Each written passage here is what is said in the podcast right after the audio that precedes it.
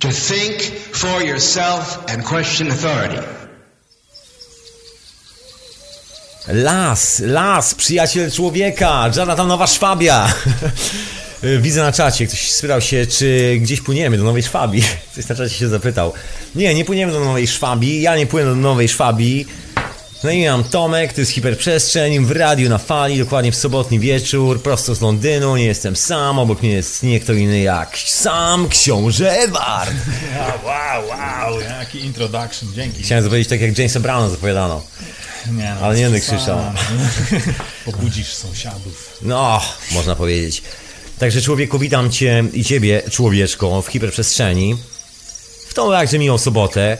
Wiem, że są zaległości, nieupgrade'owane audycje i tak dalej, i tak dalej. Wiem o tym, wiem o tym. Niedługo to, to się wszystko poukłada, się to wszystko wyjaśnia, że jestem po najcięższych, że tak powiem, organizacyjnych historiach. Jak chcesz zadzwonić, radio na fali kropka com na Skype'ie, człowieku. Ja oprócz tego jestem na czacie. Oprócz tego Hiperprzestrzeń jest nadawana w Radiu Paranormalium. Oprócz tego jest nadawana w Radiu Dreamtime. Także, no, człowieku, się dzieje troszeczkę. Się dzieje. Ja pobiorę, ja pobiorę swoje etykiety też stąd. Zaległe. E, tak, i też. też. Wszystko hurtem, będzie zalew nagły. A nie wiem, ty, ciężko będzie tego przesłuchać wszystkiego naraz. Tyle godzin, tyle podcastów. To tak, by, miałem dzisiaj temat na dziś. Miałem taki konkretny.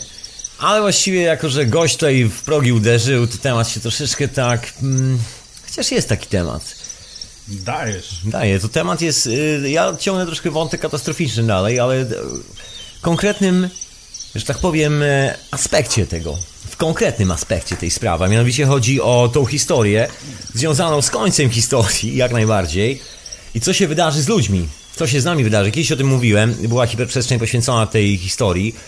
Czyli mówiłem, że mam taką koncepcję, że jak miał być koniec świata, to wszyscy na dużego tripa się powinni wybrać. Trochę w tym stylu. Tak powinien wyglądać koniec świata według mnie i taka jest definicja świata, końca świata, że to się łączy dokładnie z tymi samymi historiami jak, jak doświadczenia po tak zwanych substancjach psychoaktywnych. I w ogóle, że to jest bardzo mocno ze sobą połączone. Oczywiście wielu ludzi nie chce na ten temat mówić, jest to jak zwykle taka sytuacja pod tytułem towarzyskie faux pas, gdzie nagle wynalazca powie, właściwie ten wynalazek przyszedł mi do głowy, bo... I don't know, ta substancja była całkiem niezła albo coś takiego i miałem wizję, coś mi przyszło do głowy. I w ogóle generalnie wiele rzeczy przychodzi podczas wizji do głowy. Ja tu o wizjach często wspominałem w Hiperprzestrzeniach i myślę, że jeszcze będę wspominał o różnych takich historiach. No ale dzisiaj właśnie o tej zmianie, bo tak, zmienia się cywilizacja, zmienia się świat. Niektórzy tego nie widzą, niektórzy nie chcą zobaczyć. I don't know, nie moja sprawa, ja to widzę. Świat się mocno zmienia i widzę, że jednak ten mój scenariusz, chociaż nie mój do końca mój, tylko i wyłącznie, jednak jest właśnie tym scenariuszem, który jak się okazuje, no chyba się tu zdecydowanie wydarzy, jeżeli nie właśnie zaczął się wydarzać. Z wielu różnych powodów, chociażby rezonanse planety Ziemia, które się zmieniają i ten rezonans ma wpływ na nasz umysł i przez to troszeczkę inaczej podróżujemy przez ten cały kosmos. No nie wiem jak to można inaczej nazwać, tylko chyba w ten sposób. Ja też sobie podkręcam troszeczkę, żeby się lepiej słyszeć. No. Nie będzie słychać tak w drugim planie. Stanie, nie wiem, czy ty, ty jesteś dobrze chyba ukręcony. Nie, nie, no teraz mnie ukręciłeś, no dobra. Dobra.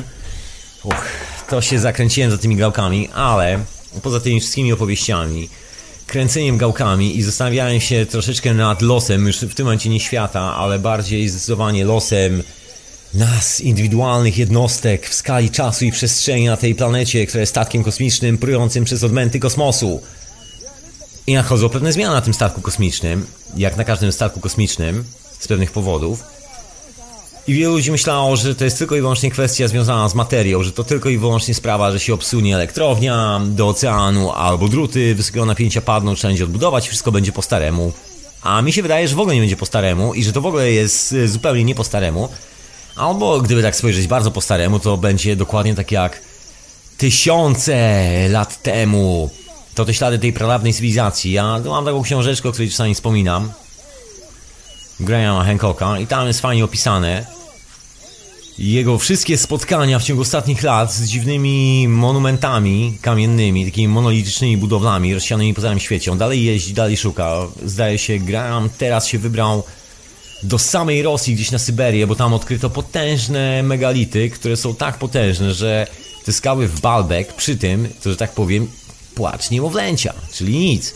Takie x razy większe. Jest troszeczkę na temat tych dziwnych rzeczy, które stoją gdzieś tam w zagubionych odmętach Rosji, gdzieś pośród lasów, albo tajgi, albo cholera wie gdzie. Są różne opowieści, jest troszeczkę zdjęć, bo zaczynają docierać tam ludzie z kamerami i aparatami fotograficznymi i się troszeczkę dowiadujemy. I zawsze mamy bardzo podobny schemat i ja myślę zacznę od tego schematu. Ten schemat wygląda tak, że mamy te budynki i wszystkie opowieści, które powstały, pomijając bogów, stworzenia itd., itd., to zostawiamy wszystkie te sprawy. Generalnie znakomita większość tych opowieści mówi o, o tym, że nagle coś zniknęło. Zresztą jeżeli się przyglądamy na te wszystkie budowle, to w ogóle wygląda, jakby po prostu mieszkała tutaj potężna populacja, która nagle wyparowała. Oczywiście możemy mówić o katastrofie, że była wielka katastrofa, wszystkich pozabijało od razu na miejscu, urwało wszystkim ręce i nogi itd., itd., ale no nie do końca, bo część tych budynków przetrwała w doskonałym stanie, no już doskonałym jak doskonałym, na nie wiem, dziesięć czy dwadzieścia parę tysięcy lat, właściwie nikt nie wie jak stare to jest. I co tu dużo mówić, wygląda trochę tak jak w takich indyjskich legendach, że dawniej tu mieszkali ludzie, inni ludzie, ludzie z nieba i oni odeszli pewnego dnia i obiecali, że powrócą. To zdaje się jest taka popularna religia, nawet chyba nie jedna monoteistyczna, jaka, taka psychopatyczna, która ma taki czynnik, że jest jakiś zbawca, który przyjdzie pewnego dnia po nas wszystkich. Właśnie, ja myślę, że zbawcami jesteśmy tutaj wszyscy na końcu świata. Taki mam pomysł. No i ja troszkę mam książkę przy sobie i się będę dzisiaj posiłkował kilkoma rzeczami z tej książki, bo jest tu kilka... Mowa jest o książce Grahama Hancocka, Magician of the Gods i jest tu kilka ilustracji, kilka takich wątków, które gdzieś tutaj mi się kolebią po głowie. A szczególnie chodzi o te historie związane z końcem świata. Bo tak, należy by zacząć i to chyba najlepszy taki pomysł, żeby się cofnąć z powrotem jak zwykle do zwłok w szafie. I poszperać, co tam te zwłoki nam e, pokazują. Właśnie nie ma nawet zwłok w szafie, już nie ma żadnych zwłok, są tylko kamyki po nagrobkach, a właśnie nie wiadomo jakie kamyki, mamy te kamyki. Nie wiadomo o co w nich chodzi. I są wyrzeźbione różne postacie i jest troszeczkę tego, czy to w mitologii w Meksyku, czy w Mezopotamii, praktycznie wszędzie na świecie. Jest jakiś taki numer, że jest postać, ja tu mam przed sobą w książce Man in the Serpent, czyli człowiek spirali. To jest często spirala w ogóle w indiańskich historiach, taki smok. Pokazuję tutaj ilustrację Edkowi. Dokładnie, Man in Serpent. Serpent. Serpent. To jest wąż. Kurde. Dokładnie. Tak zwany Quetzalcoatl. Quetzalcoatl. Czyli taki główny bóg. Niby stworzyciel, że przyszedł wąż i stworzył wszystko. Tylko że tam jest taki numer, że te zapisy tego węża się nie wiadomo czym jest wąż, bo tak, w dzisiejszych czasach wiadomo, że na węża się sprzedaje dużo książek. Jest taki koleś, który się nazywa David Icke i twierdzi, że biedna stara kobieta jest jaszczurką. Chodzi o królową angielską. A, może ma kompleks, że nie na tytuł ser, ale no mniejsza o to. Są te wszystkie stare legendy i one mówią o takiej fali, nie wiem jak to nazwać, uchodźców, postaci, które ocalały z takiej potężnej globalnej katastrofy, która się wydarzyła u zrania czegoś, co my nazywamy cywilizacją. My mówimy o okresie dwunastu tysięcy lat do tyłu, jakoś tak widzimy te wszystkie rzeczy w przekrojach geologicznych. Widzimy, że tak szarpnęło ziemią, że jest wow. Jest oczywiście wiele różnych spraw dookoła, bo różnych koncepcji na to, co tak naprawdę się działo, gdzie, gdzie, skąd pochodzimy, kim jesteśmy i tak dalej. Ja dzisiaj nie będę wyjaśniał wszystkiego, ale ja wszystko wiem, naprawdę wszystko wiem. Ja nic nie powiem człowieku, nic nie wiem. I jest tego naprawdę masa, tych różnych znaczeń. Wow, dobra, już tego nie będzie. No i te znaczenia mówią właśnie o ludziach, którzy przetrwali po tej wielkiej katastrofie i przybyli z wody albo z powietrza i zawsze, znaczy nie zawsze, ale często są właśnie kojarzone z wężami. Nie ma to zupełnie nic wspólnego z tymi wyobrażeniami, które nam się sprzedaje w religiach, teologiach dzisiaj. Wąż bardzo często symbolizuje w oryginalnych takich znaczeniach po prostu pierwotną siłę stworzenia. I chodzi, no nie wiem, no ja myślę, że najbliżej są ci, którzy nazywają to falą, częstotliwością. To jest symbol Eskulapa w medycynie, czyli lewy i prawoskrętny wąż. To jest nic innego jak fala grawitacyjna i fala magnetyczna, dwie mieszkające w sobie. To jest właśnie ten prawoskrętny i lewoskrętny wąż.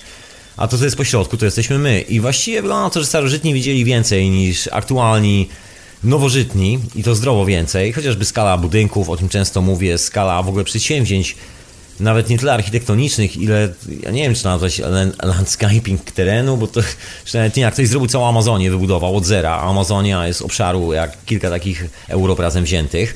I wysypał tam ciemną, czarną ziemię, która się nazywa Terra Preta i wiadomo, że ona jest sztucznie zrobiona i ktoś to zrobił, no to wiadomo, że no nie zrobił tego, nie wiem, wywrotką, nie zrobił tego łopatą, ani za pomocą młotka, ani kilofa, że musiał mieć potężną technologię.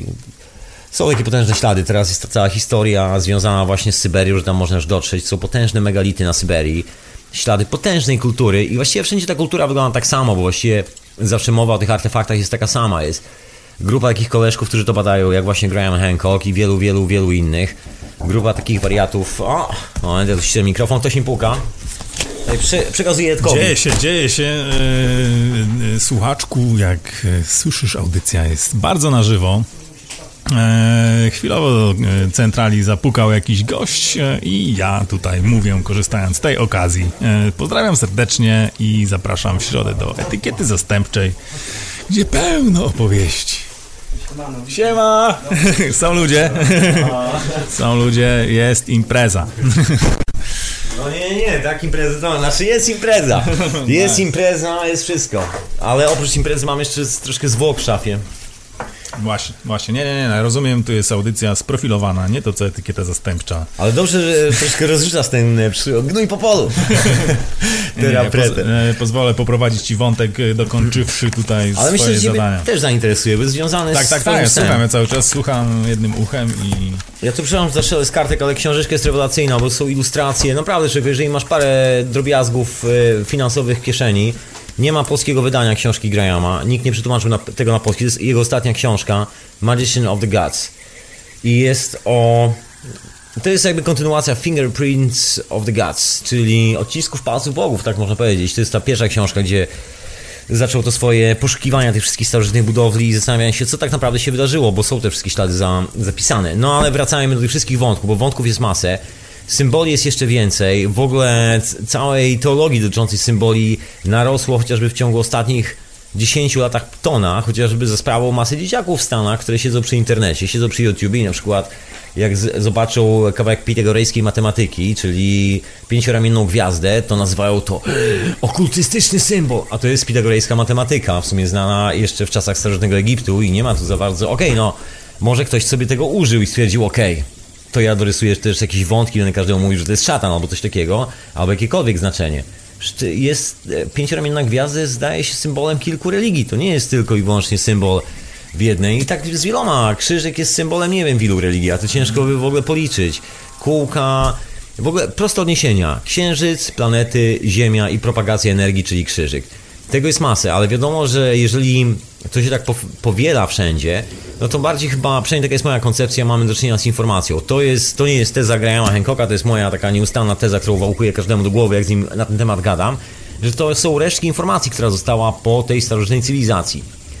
I jest taki fajny zestaw rysunków, które się pojawiają właśnie na tych starożytnych budynkach. Są wszyscy ci dżentelmeni, którzy przybyli, żeby odbudować tą cywilizację. Właśnie z reguły przybyli z morza, mają często jakieś atrybuty morskie, albo atrybuty właśnie węża, tak jak Quetzalcoatl. Ten wąż, wąż mądrości. Ale oprócz tej Gre- w, Grecy, w Grecji medycyna, czyli symbol Eskulapa, och, masy tego wszystkiego. Gdyby tak się wyjść chociażby nawet do British Museum, to przecież tego jest w cholerę. Właściwie w każdym starożytnym muzeum jest w cholerę. Nam się opowiada, że to jest coś innego, jakby jest dużo demagogii, teologii, demonologii chyba przede wszystkim wymyślanej naokoło tych wszystkich symboli. A one oryginalnie miały troszkę inne znaczenie. Ja tu podejrzewam właśnie to inne znaczenie. Pierwsza rzecz, na przykład wąż, to jest ta historia związana z Egiptem. To jest oczywiście moja spekulacja indywidualna. W Egipcie są te niesamowite postumenty istot, ludzi, po prostu ludzi.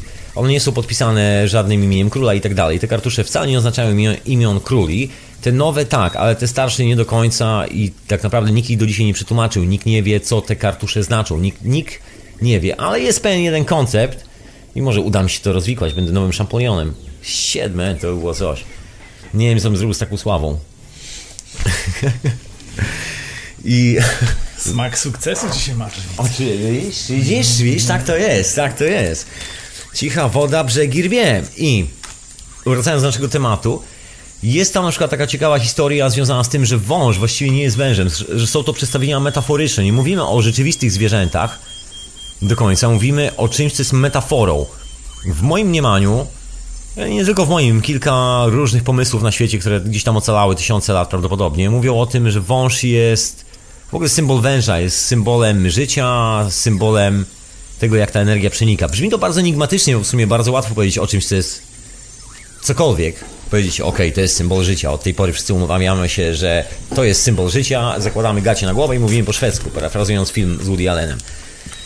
Mogłoby tak być, ale jest kilka naprawdę bardzo solidnych wniosków, wypływających chociażby z takiej normalnej obserwacji kodu D N A, z normalnej obserwacji tych wszystkich zjawisk biologicznych pod potężnymi mikroskopami. Zaczynamy widzieć te formy, widzieć te kształty, zaczynamy podłączać mierniki, jakieś inne urządzenia, widzimy te wszystkie rzeczy w przestrzeni. Nagle się okazuje, że te wszystkie spiralki, te wszystkie dziwne wzorki, które wyglądały jak, no nie wiem, dubanina jakiegoś pięcioletniego dziecka, nagle okazuje się, nie za bardzo mają nic wspólnego z dubaniną pięcioletniego dziecka. Jest taki gentleman, ja ciągle zapominam, nie wiem, czy w książce jest jego nazwisko, jest taki gentleman ze Stanów, który zajmuje się fizyką plazmową i to od lat, bo to jest taki starszy pan, już chyba sześćdziesiąt parę lat. No nie, no chyba nie będę tutaj w tym momencie szukał jego nazwiska, sobie oszczędzę.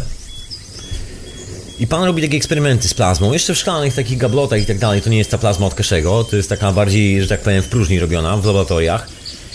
I poddaje te, tą plazmę działaniom różnych e, pól magnetycznych, różnych pól elektrycznych i wszelkiego, co tylko jest możliwe w tym laboratorium. No efekt jest taki, że to oczywiście fotografuje, dokumentuje. No i pewnego razu spotkał się z takim panem, który się zajmuje archeologią. Jenkins, zdaje się, o ile dobrze pamiętam nazwisko. Ten człowiek zajmuje się, to jest pan geolog ze Stanów Zjednoczonych, z Uniwersytetu w Chicago i zajmuje się badaniem, jak stare są różne obiekty. I między innymi jest to jeden z tych ludzi, który postuluje i właściwie jako jedyny chyba ma rację, bo jest geologiem, po prostu profesorem geologii, że Sfinks jest o wiele starszy niż wszyscy mówią, bo widać to po prostu po wieku kamienia, z którego Sfinks jest zrobiony. To oszczędzę wszystkie te historie z Sfinksem.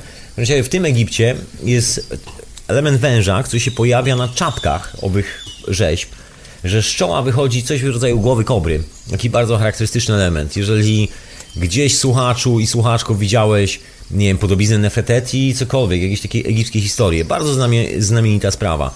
Te wychodzące z głowy węże ocalały gdzieś tam w resztkach greckiej kultury z Aleksandrii. To jest Hydra. To już to niebezpieczne znaczenie, że jest dużo węży.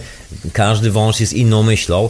I to też jest taka ciekawa, helenistyczna, można powiedzieć, z jednej strony bajkowa historia, a z drugiej strony metafora, bo właściwie w starożytnej Grece bardzo intensywnie używano metafor, pisano tak bardzo poetycko i właściwie gdyby popatrzeć to z, popatrzeć na to zjawisko z mojej strony, no to oznacza to nieubłaganie, że niebezpieczną postacią jest ta, która ma bardzo dużo wątków w głowie, jak te węże, te myśli są po prostu jak te węże. Aborygeni, kolejna historia, rysują zawsze jako esencję życia po prostu węża.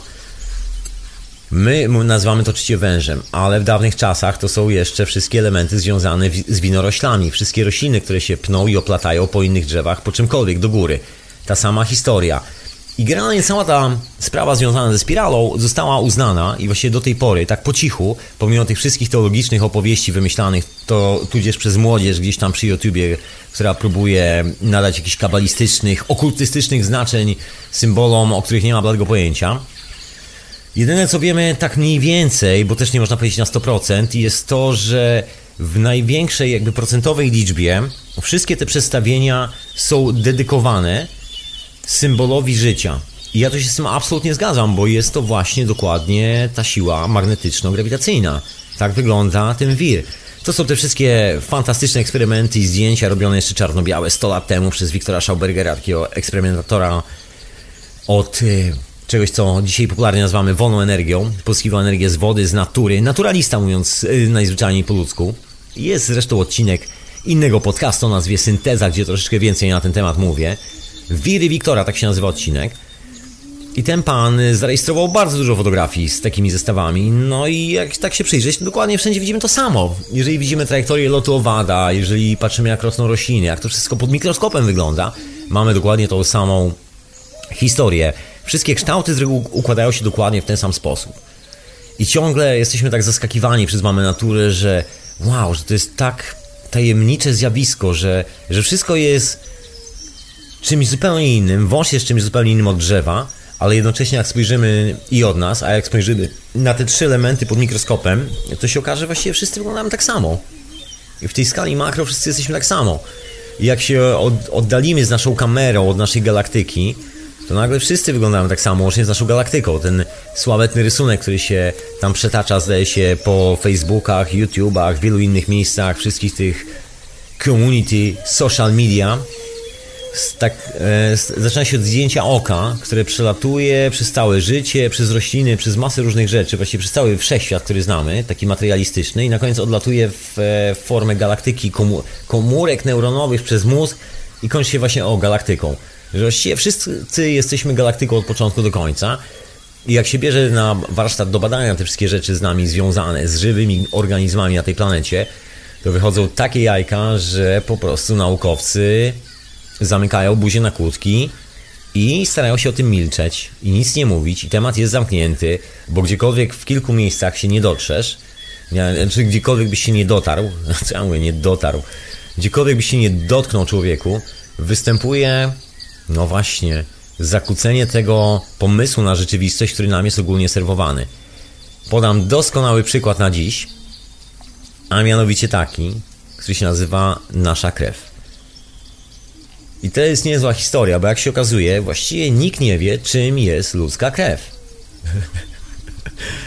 osiemdziesiąt procent niby wody, dwadzieścia procent to są krwinki, ale krwinki jakby w swojej gęstości nie są wcale bardziej gęstsze od ścianki, której utrzymuje. Czyli generalnie powinny się rozdać. Żyła nie jest w stanie utrzymać krwi fizycznie, nie ma takiej możliwości, ponieważ no okej, okay, no mamy wodę, może utrzymać niby tam wodę, ale w tej wodzie są drobne drobinki, które się to też nie jest tak, że ta rurka, która trzyma wodę, jest taka pusta, to jest taka pełna rurka. Ona też właściwie składa się z dziur, składa się z takich drobinek i wszystko składa się z takiej kupy posklejanych drobinek. Niektóre zasuwają szybko w wodzie, a niektóre stoją w miejscu i są naszym mózgiem. Jak się okazuje, właśnie nikt nie jest w stanie zbadać krwi, nikt właśnie nie wie, co to jest ta substancja.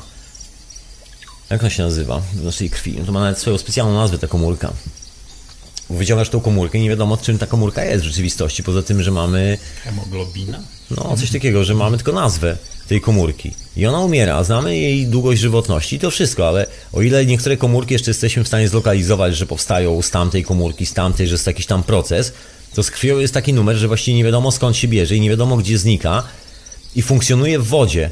To jest dobry numer. Krew nie rozpuszcza się jako taka w wodzie, bo jak się dostanie troszkę wody do ludzkiego organizmu, od razu umieramy natychmiast. Nawet parę, nie wiem, jeden gram wody wystarczy, żeby zabić człowieka wstrzyknięty bezpośrednio do organizmu. Jakaś taka absurdalna, niewielka ilość.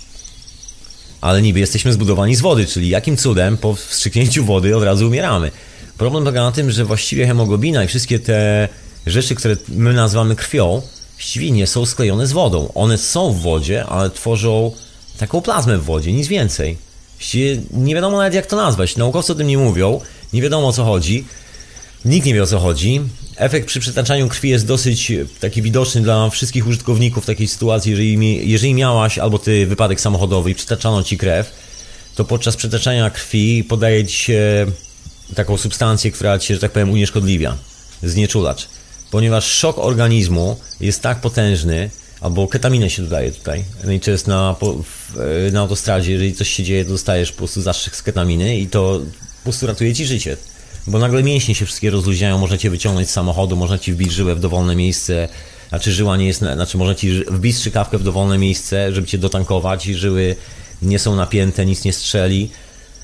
I jeszcze oprócz tego zdejmuje szok właśnie związany z transferowaniem krwi do innego organizmu. Okazuje się, że za każdym razem, kiedy do naszego organizmu cokolwiek się dostaje, dostajemy takiego szoku, takiego to, totalnego szoku i właściwie cała ta współczesna medycyna bardziej się zajmuje tym, żeby ten szok nas nie zabił, niż ta krew, która nam się dostaje do organizmu, bo szok jest tak potężny. Tadam! I nikt właściwie nie wie, czym jest krew. Dalej. Jest taką substancją, która pływa w wodzie. No i tu jest pytanie, czym my właściwie jesteśmy taką substancją, która w sumie też zamieszkuje troszeczkę wodę. No i teraz wróćmy sobie do tych wszystkich kamiennych rzeczy i wygląda na to, że ktoś, kto tu mieszka, on też właściwie był substancją, która zamieszkuje wodę, bo elementy ognia, elementy wody, właściwie wszystkie dokładnie te same żywioły na tych wszystkich starożytnych rzeźbach. Okej, okay. Mój postulat brzmi tak, że ci ludzie doskonale wiedzieli, czym jest krew i znali całą tą historię świata. I jest taka koncepcja, która mówi o tym, do której ja się absolutnie skłaniam, że jeżeli chcesz zrozumieć, czym jest krew, musisz zrozumieć kompleksowo cały świat. To jest związane z tym obrazkiem, który gdzieś tam przemykał, o którym wspomniałem, że zaczyna się od ludzkiego oka taki przejazd, a kończy się na galaktyce. Jeżeli nie rozumiem pierwszego elementu tego fraktalu, tej konstrukcji, przynajmniej takiej prostej zasady działania tego pola, w którym funkcjonuje, które mnie tworzy, to w jaki sposób będę w stanie wyjaśnić sobie cokolwiek innego. I to jest w ogóle jakby inny, można powiedzieć, fundament myślenia o rzeczywistości, bo tu nie myśli się o materii, tylko myśli się o czymś zupełnie innym. I wszystkie te historie ze starożytnych czasów są, no, nie wiem jak to powiedzieć, ale można, no, żywcem je przenieść z innej rzeczywistości, takiej bajkowej. I to nie są do końca bajki, bo teraz, jak zaczynamy grzebać w tej technologii, która się pojawiła, zaczynamy rozumieć troszkę więcej, kim my jesteśmy, skąd się tu wzięliśmy, to wygląda na to, że to jest właściwie nasza technologia. Bo ile do tej pory produkowaliśmy różne rzeczy, takie jak, nie wiem, silnik spalinowy, cokolwiek w tym stylu, które były takim, no nie wiem jak to nazwać, takim intelektualnym, nieudanym lotem, próbą wymyślenia czegoś z niczego i nie za bardzo zadziałało, to okazuje się, że ta technologia plazmowa, która teraz wszędzie zagościła, ja o tym rozmawiam w czwartek w Radiu na Fali, także tu sobie oszczędzę techniczne sprawy, ale to w ogóle chodzi o plazmy, nie tylko od Keszego, ale w ogóle wszelkie rodzaje plazmy, bo to też temat jest badany od czasów Tesli już, że te historie właśnie, no, najlepiej opisać w, od strony właśnie plazmy, że to jest taka, taki vorteks energetyczny, który w jedyny sposób, w jaki możesz sportretować, to narysować sobie dwa węże, które się przemija, przemijają. No i wracając do Egiptu i tych naszych dwóch dziarskich dżentelmenów, którzy się zebrali do kupy, czyli jednego pana od plazmy, od którego zacząłem, i dru- drugiego pana geologa, zaczęli sobie dyskutować nad symbolami w starożytnym Egipcie, bo przecież tam połowa tych wszystkich hieroglifów jest absolutnie nierozszyfrowana do dzisiaj. I zaczęli sobie tak przeglądać te wszystkie rzeczy, no i nagle wyciągnęli album ze zdjęciami z eksperymentów z plazmą, no i się okazało, że gigantyczna część tych rysunków praktycznie wygląda dokładnie tak jak zdjęcia plazmy w laboratorium poddanej konkretnym zjawiskom, w tym przypadku elektromagnetycznym, bo oni utrzymywali tą plazmę elektromagnetycznie w takich dużych pojemnikach wypełnionych specjalnymi gazami i tak dalej, cewkami i w tym wszystkim. No tak, to w warunkach eksperymentalnych, kiedy technologia próbuje coś udawać, ale w rzeczywistości to my jesteśmy plazmą. Drzewo jest plazmą, powietrze dookoła jest plazmą, woda jest plazmą, okej, okay, no i teraz wyciągnijmy wszystkie cewki, wyciągnijmy tą miedź, wyciągnijmy cokolwiek tam jest, żelazo, z tego wszystkiego i zobaczmy na nasze funkcjonowanie. My normalnie jesteśmy taką samą plazmą, tylko że poziom interakcji jest zupełnie gdzie indziej, bo jest emocjonalny. Ta plazma, którą my jesteśmy, jest zarządzana emocjonalnie, a nie na zasadzie strategii użytkowania jakiegoś przedmiotu fizycznego, bo materia dookoła nas jest tylko materią i ona się nieustannie rozsypuje, tak samo jak my w stanie materii. Natomiast jest, i to jest tak zwany biegun grawitacyjny, to jest tam, gdzie wszystko lgnie, się starzeje, to jest materia, grawitacja. Natomiast drugi biegun, czyli magnetyczny, to jest nasz duch. To jest też ciekawa historia, dlaczego po substancjach psychoaktywnych czujemy się doskonale. I też w obecności niektórych zjawisk plazmowych. Bo to też jest ta sama historia, jak się okazuje. To nie jest tak, że można wziąć substancje psychoaktywne i wrzucić gdzieś tam, bo to substancje, albo medycyna naturalnego pochodzenia, bo to medycyna, a tutaj mamy technikę. Tu się okazuje, że właściwie interfejsem ostatecznym jesteśmy zawsze my, czyli zawsze ta sama istota. I teraz odbieram telefon od pana Patryka. Dzień no, dobry, panie Patryku. Witam, witam serdecznie, szanownego pana, jak zdrówko? Bardzo dobrze, dziękuję. Wiesz co, mam takie pytanko, no bo skoro wszystko jest plazmą, to co w takim razie jest energią, bo ja uważam, że energia... No właśnie plazma. Wszystko, wszystko też jest energią, tak? No ale no to plazma jest energią, to jedno przez siebie. To jest taka strukturalna energia, to jest taka strukturalna energii, czyli to jest jedno i to samo tak naprawdę. Otóż to.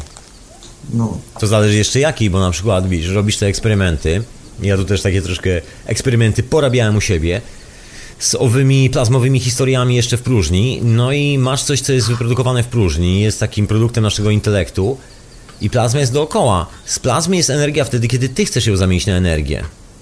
Bo to jest też taki sposób myślenia, tak, bo wiesz, ty mówisz energię, a ja nie wiem, czy ty mówisz o grzaniu, o prądzie elektrycznym, o przepływie wody, przepływie wiatru, o słońcu. Dla, o... Mnie, dla mnie osobiście energią jest życie, czyli wszystko, co jest związane z życiem, czyli mm, to wszystko po prostu, każde doświadczenie, czy doświadczenie psychodeliczne nawet dla mnie jest rodzajem energii, tak, dla mnie jest to, to wszystko mm, energią po prostu, tak.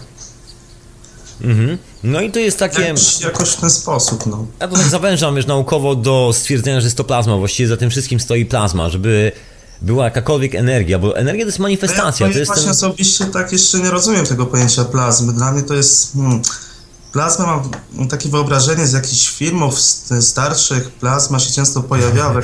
Albo czterdzieści cali plazma. Czyli strzelają, wiesz, pistolet, karabin, strzelają z tej plazmy, nie? Czyli jakiś rodzaj energii, tak widzialny nawet, można powiedzieć. Strumień, tak? No po prostu zamieniasz energię, która jest wszędzie dookoła, z której wszystko jest zbudowane, bo wszystko jest właściwie taką, jakąś, jakimś stanem energetycznym. Jeżeli wiesz, jak to zrobić, to zamieniasz to na, nie wiem, kawałek błyszczącego pioruna, który trafia w jakieś konkretne miejsce, tak jak robi to mama natura i tworzy pioruny. Tak jak teraz, my, rozładowując się o sweter. Myśmy sami potrafili zamieniać, tak? Wiesz co, z tym nie ma za bardzo problemu. Ja myślę, że z tą energią, ja bym to porównał do swetra. To jest dokładnie tak, że my jesteśmy, sweter jest, ale w momencie, kiedy zakładamy na siebie ten sweter, to nagle stajemy się elektryczni. I to nie jest to, że sweter no jest elektryczny. To jest interakcja z innymi przedmiotami. Otóż tak? To. A ja teraz sobie myślę... I to no nie ma tak, tak, że wiesz, energia swetra. Masz... A, a jakby tak zrobić, żeby wystrzelić ładunkiem energetycznym z ręki na przykład, tak? Bez robisz... urządzenia żadnego. Czyli ale robisz to. Urządzenie nasze ciało tylko i wyłącznie. No ale właśnie to robisz, trzymając mikrofon na przykład w ręku, albo długopis w ręku, albo wykonując jakikolwiek ruch ręką. Dokładnie to robisz. Właśnie na tym polega ta różnica, bo my przełożyliśmy wszystko na jakieś maszyny, które za pomocą...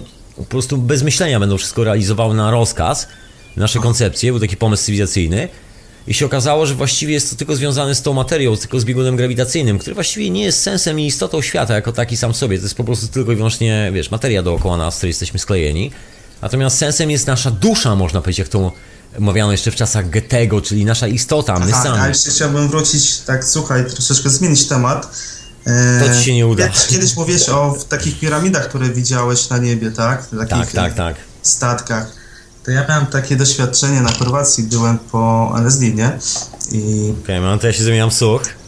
I widziałem po prostu mnóstwo obiektów latających, to było, no tak jakby tak licząc, to dwieście trzysta może tych, tych było obiektów, aczkolwiek to nie były jakieś piramidy, ale przeróżne, przeróżne, różne kształty i, i świecące po prostu obiekty, nie? To one jakoś tak dziwnie latały, dosyć wolno, no w różnych kierunkach, po prostu to, to było troszeczkę takie... Powiem ci, że nie zbaczasz z tematu, bo częścią tego mojego poszukiwania jest moje...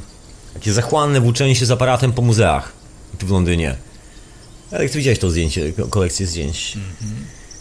I mam zdjęcia takich bardzo ciekawych kamieni, które pochodzą... Właściwie oficjalnie się mówi, że pochodzą z... To było z czasów Sumeru, dokładnie. Mm-hmm. I tam są właśnie owe trójkątne statki latające, wyrzeźbione na tym. Ja właśnie trójkątnych tak de facto nie widziałem, takie no różne kształty były, przeróżne po prostu. E, takie, no jak wiadomo, te doświadczenia to się wydają takie dosyć, tak, ten stan jest taki trochę śmieszny, tak jakby, no czy... Ale jest prawdziwy, no. Kota się troszeczkę człowiek czuje. E, takiego uśmiechniętego kota oczywiście, nie? No. Kot szczesze, kot szczesze. Troszeczkę inaczej się odbiera tą rzeczywistość, tak? To troszeczkę inaczej wygląda, ale aczkolwiek w stanie takim zwykłym nie, nie doświadczyłem takiego czegoś, nie, nie widziałem tylu obiektów na niebie, jakoś nie dostroiłem się do tego, że... Za każdym żeby... razem widzę właśnie, nawet ostatnio, nie wiem, dwa tygodnie temu, trzy, jak, jakoś tak, też zawsze, zawsze, po prostu potężna ilość obiektów na niebie, nie zawsze tak idealnie, że widzę kształty i konkretnie obiekty, ale... Jak widzę, to już widzę wszędzie, pełno.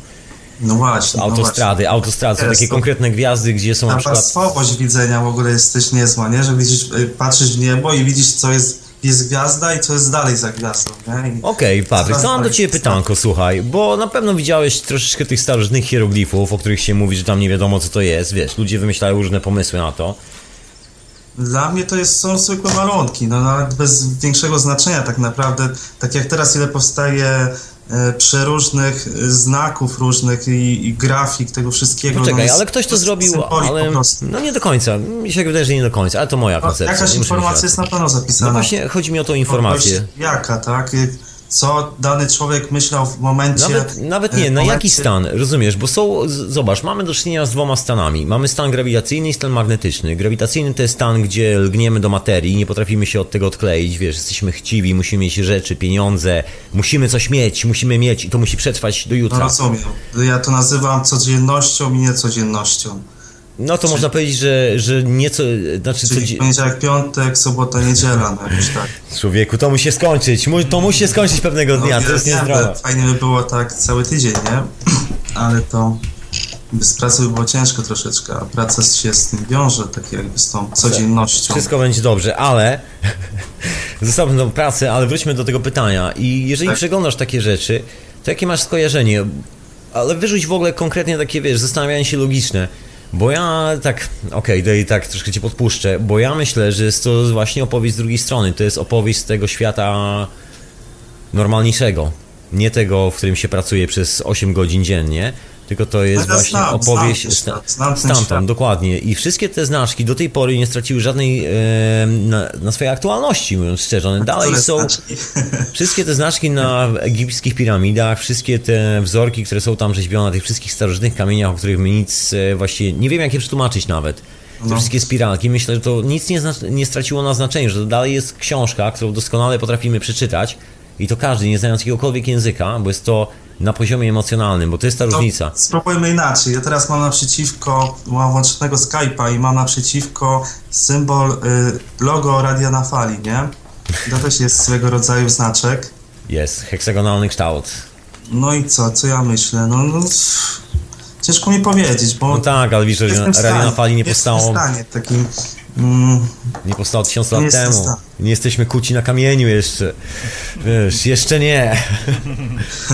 Nie, chodzi mi o informacje, wiesz, bo przynajmniej tak mi się wydaje, że ta informacja, która jest na tych starych wzorkach, jest doskonale do odczytania i to nawet dzisiaj, tylko że nie w stanie grawitacyjnym naszego umysłu, gdzie ta część naszych płatów czołowych, która jest zaangażowana w procesy grawitacyjne, A? przyjmuje kontrolę, tylko... Rozwiązanie tego jest w tej drugiej części naszej głowy, tam gdzie jest R N A, ten najstarszy kawałek D N A, który odpowiada za całą historię, właściwie za to, że się tworzymy, jak się okazuje, to R N A, nie D N A. I, i ta część mózgu to już jest magnetyczna sprawa, to już jest emocjonalna rzecz, tu nie ma rozmowy o materii, materia jest tylko efektem. Jest, to trochę wygląda tak, jakby w mózgu nam zamieszkała osoba, która uwierzyła, że wszystko to, co robi, to już jest zrobione przez kogoś innego. I nawet jak macha ręką, to mówi nie, nie, nie, to nie ja macham ja ręką, to, że to śmierć jest tak, taką bramą do, do tego. Chociaż też by było fajnie za życia tak, w taki sposób odbierać, nie wiem, jak to nazwać, rzeczywistość, czy... Hmm. To jest może kwestia odbierania, ale...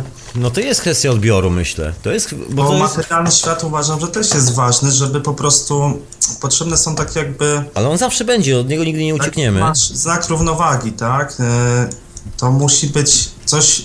Musi być i ten stan, i ten drugi, tak? Wiesz, żeby... ale porównajmy to troszeczkę do obiadu. Pomiędzy stanami, tak jakby. Wiesz co, porównajmy to do obiadu. Wyobraź sobie, że twój wybór polega na tym, że albo jesz ziemniaki, albo nie jesz nic przez całe życie. To trochę słaby wybór. A może być tak, że właściwie nie ma wyboru, czy jemy ziemniaczka, czy jemy marchewkę, czy jemy najbardziej wykwintne danie, czy nic nie jemy. Może być tak, że takich postaci, takich światów, takich cywilizacji jak nasza, w której aktualnie mieszkamy, możemy sobie wymyślić tak no, z parę milionów na głowę każdy. I to a tak spontanicznie. W momencie tu i teraz, tak? Na przykład. Tu i teraz. A my się tak zamierzamy, się zastanawiamy, jejku, a co będzie jak, co będzie jak część tej fizyczności odejdzie, bo przecież tu miałem samochód, wiesz, albo coś, albo ja, gdzie ja zatankuję swoją furę w kosmosie, a może... No, takim rzeczami to ja się nie przyjmuję. To się nagle okazuje, że kiedy lecisz w kosmos... A nie jest abstrakt w ogóle, to wiesz, to... Dokładnie. To, to... Niepotrzebna jest ci fura i tam nikt nie szuka fury, także problem z tankowaniem samochodu tam znika na przykład. I nagle się okazuje, że rzeczy, które stąd wydają się problemem dla innych wymiarów, innych miejsc, troszkę szerszej perspektywy odbioru, właściwie nie są żadnym problemem z tamtej perspektywy, że one są, to jest zawsze chyba z każdym problemem. Można odpłynąć tu i teraz, tak, tylko nie każdy ma odpowiednie warunki do tego, tak, bo często ludzie, którzy nie są tak jakby w tym, w tym właśnie, o czym mówimy, w tym stanie grawitacyjnym, czy tym odwrotnym, to oni jakby cię sprowadzają z powrotem, tak? I, i to jednak przeszkadza troszeczkę. No nie wiem, czy ludzie po prostu są niedostrojeni do, do pewnych rzeczy tak na co dzień, przez właśnie pracę, przez to wszystko. Ale wiesz co, to trochę zależy, ja się tak tu wtrącę z boczku, to zależy, to zależy trochę od podejścia też, bo y, takie myślenie właśnie o tym, że wiesz, jakby o tym, że ludzie, że musisz się z jakimiś ludźmi konfrontować, jakby i, to, i ten swój stan musisz z nimi konfrontować, wcale ta sytuacja nie musi za, zaistnieć, nie? No, możesz spokojnie, to jest tylko sprawa twoja w twojej głowie. Eee, no właśnie do końca, początkowo, nie do końca. Ale powiem ci, powiem ci dlaczego. Początkowo, początkowo wydaje mi się, że wiesz, przygody ze substancjami trzeba przejść taki etap po prostu takiego, wiesz, e, takiego wow, wow, jestem w innym stanie. Myślę, że po prostu przychodzi w końcu taki czas, kiedy, kiedy właśnie zauważasz, wiesz, w drodze pewnej sublimacji, że wiesz, że pewne procesy znaczy, po prostu... Ja się zraziłem troszeczkę. Znaczy robię sobie wracać z wspomnieniami, ja teraz głównie żyję głównie z wspomnieniami, wspomnieniami. No to właśnie no, widzisz, to słabo, bo to już jest tylko i wyłącznie legenda. Nie? Rzecz... Ale, ale no, tak się zdarzyło po prostu, że no, miałem traumatyczne przeżycie, jakim było wylądowanie w szpitalu. Wiadomo A. jakim, tak? Tak, takie rzeczy mówisz, no. Tak, i teraz muszę codziennie rano i wieczorem brać leki. To... No, wo, wolę, wolę, że tak powiem, pójść tak, tak, tak daleko w las, żeby ale... nie było opcji, że mnie ściągną do szpitala i sobie ten szpital zrobić w lesie. No, no właśnie, ale to jest właśnie ingerencja ludzi z zewnątrz, tak? A to tak jakby odpłynę, jak odpłynąłem już tak, że... A może właśnie przypłynąłeś do siebie dopiero no wtedy? Właśnie, właśnie. Może właśnie na tym to polega, że wiesz, nagle wszyscy wariaci złapali, wow, zaraz, zaraz, zaraz. Nie możemy człowiekowi pozwolić odlecieć, bo co będzie z naszym ważnym światem? No tak. Okej, okay, mam tu... No, no właśnie o to chodzi, właśnie o to chodzi, tak? Mam tu Anikę. Halo, halo. Cześć. A dzień dobry. Do, czy dobry wieczór. Nie Anika, tylko Norbert. Witam serdecznie, Norbercie. Jak ja zdrówko? Anika, moj... Tak, super. Moja żona dzwoniła ostatnim razem do pana. No, Tomek mam na imię, spokojnie. E, jestem Norbert. Ale możesz na pan. Nie, wszystko, no to... wszystko możemy, wszystko możemy. To jest właśnie pan, to. No to, pan kapitan, ja lubię, pan ja pozwoli. No to nie, no to super. Chciałem w ogóle podziękować za w ogóle peny. Przyszły i są tak skuteczne, że... Słuchaj, to no. zadzwoń do mnie, słuchaj, zadzwoń, zadzwoń w czwartek, jak będziesz mógł, do syntezy, gdzie ja właśnie opowiadam... Dla wszystkich keszystów, tam jest po prostu... Keszyści nadają. No to nie, rozumiem, rozumiem. Tylko chciałem podziękować za w ogóle wow. za peny, w ogóle są tak skuteczne, że... Wow, dziękuję e... bardzo, strasznie się cieszę, bo to naprawdę szalenie miło, że nie boli, naprawdę nie boli, że działa, wszystko okej. Okay. Chyba wiesz, moja żona tam dzwoniła i naprawdę... Pamię... Nie wiem, czy pamiętasz, ale dzwoniła. I don't know, musiałem sobie przypomnieć, chyba tak, chyba tak. A, a to nic, nic z tego. Pamiętam, tak, pamiętam, to było jakiś czas temu, tak, tak, pamiętam. Ale to już zostawmy. Mhm. Tak, nie, i teraz zacząłem swoje kręcić pen. No i to mi się podoba. To jest dobry zaczyn. Pierwszy jeszcze może przyjść pasce, ale drugi, drugi set to raczej samemu skręcić. A, no dokładnie. No to także, no nie przerywam. No tam jeszcze tam... No wszystko super, dziękuję bardzo i... No, to ja dziękuję. I pozdrowienia dla, ksio, dla księcia. No, dzięki, dzięki, odzdrawiam serdecznie. No, tam za... gdzieś, gdzieś w Riyadzie ostatnio jakieś zdjęcie widziałem. Tak, tak, dokładnie, w środę najbliższą opowieści i wstawki mięsne A, no z terenu. No dobrze, to ja jeszcze tutaj fajkę trzymam i za was zapalę. Ym, czujemy się zaszczyceni. A to nie, nie, no dobra, mam też nie odmówię. Okej, okay, wracamy do tematu, wow. Także oczywiście, dzięki. oczywiście. Dziękuję bardzo i do widzenia. Trzymaj się. Hej. Cześć. Hej, cześć. Chciałem się zapytać jeszcze, nie? Bo wy dużo z właśnie substancjami, nie? Mhm. Jesteście? Nie, co ja po prostu używam. Dokładnie, no, tak, tak. Używaliście na po przyjacielsku. Skierowanych e, konkretnie, no, gdzie jest muzyka, dekoracje, wszystko jest właśnie pod pod to, czyli festiwale jakieś... Yy... Nie, nie, nie, nie, nie, zupełnie. Jestem z drugiej opowieści. Nie, z... no coś ty. Bardzo, wiesz, raczej takie kameralne yy, wyprawy.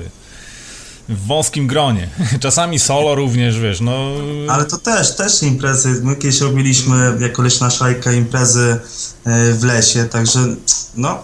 z jednej strony muzyka... Nie, no wiesz, ale no właśnie, fajnie, no nie, nie, nie, to jest, to jest widzisz. Wiąże, no właśnie, tak? Właśnie ale, to. Ale, ale czasem mieli, strasznie mieli mózg. No dlatego właśnie no mieli. No i ma mielić, ma mielić właśnie przed tym mieleniem, wiesz, im szybciej, im szybciej przestaniesz uciekać, tym szybciej poznasz jakby prawdziwe benefity tego, no bo tak jak mówię, jest po prostu cały czas taki efekt takiego wow, że wiesz, że coś bierze, przejmuje nad tobą kontrolę, wiesz, że ty tracisz swój, nie wiem, tracisz swoje zmysły, a to jesteś cały czas ty, po prostu posłuchaj tego głosu, posłuchaj siebie.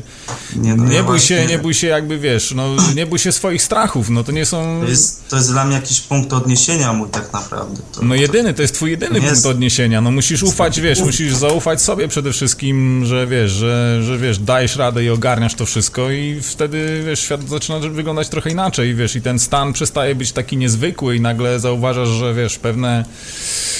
Ale to jest ciekawe, z jednej strony no, potęgowało doznania wszelakie, szczególnie ta muzyka no przy tak. dobrym wyjaśnieniu. Tak, ale wiesz co... Dekoracje też, aczkolwiek ja ostatnio, to był listopad, chyba jeszcze zebrałem jakieś grzyby i...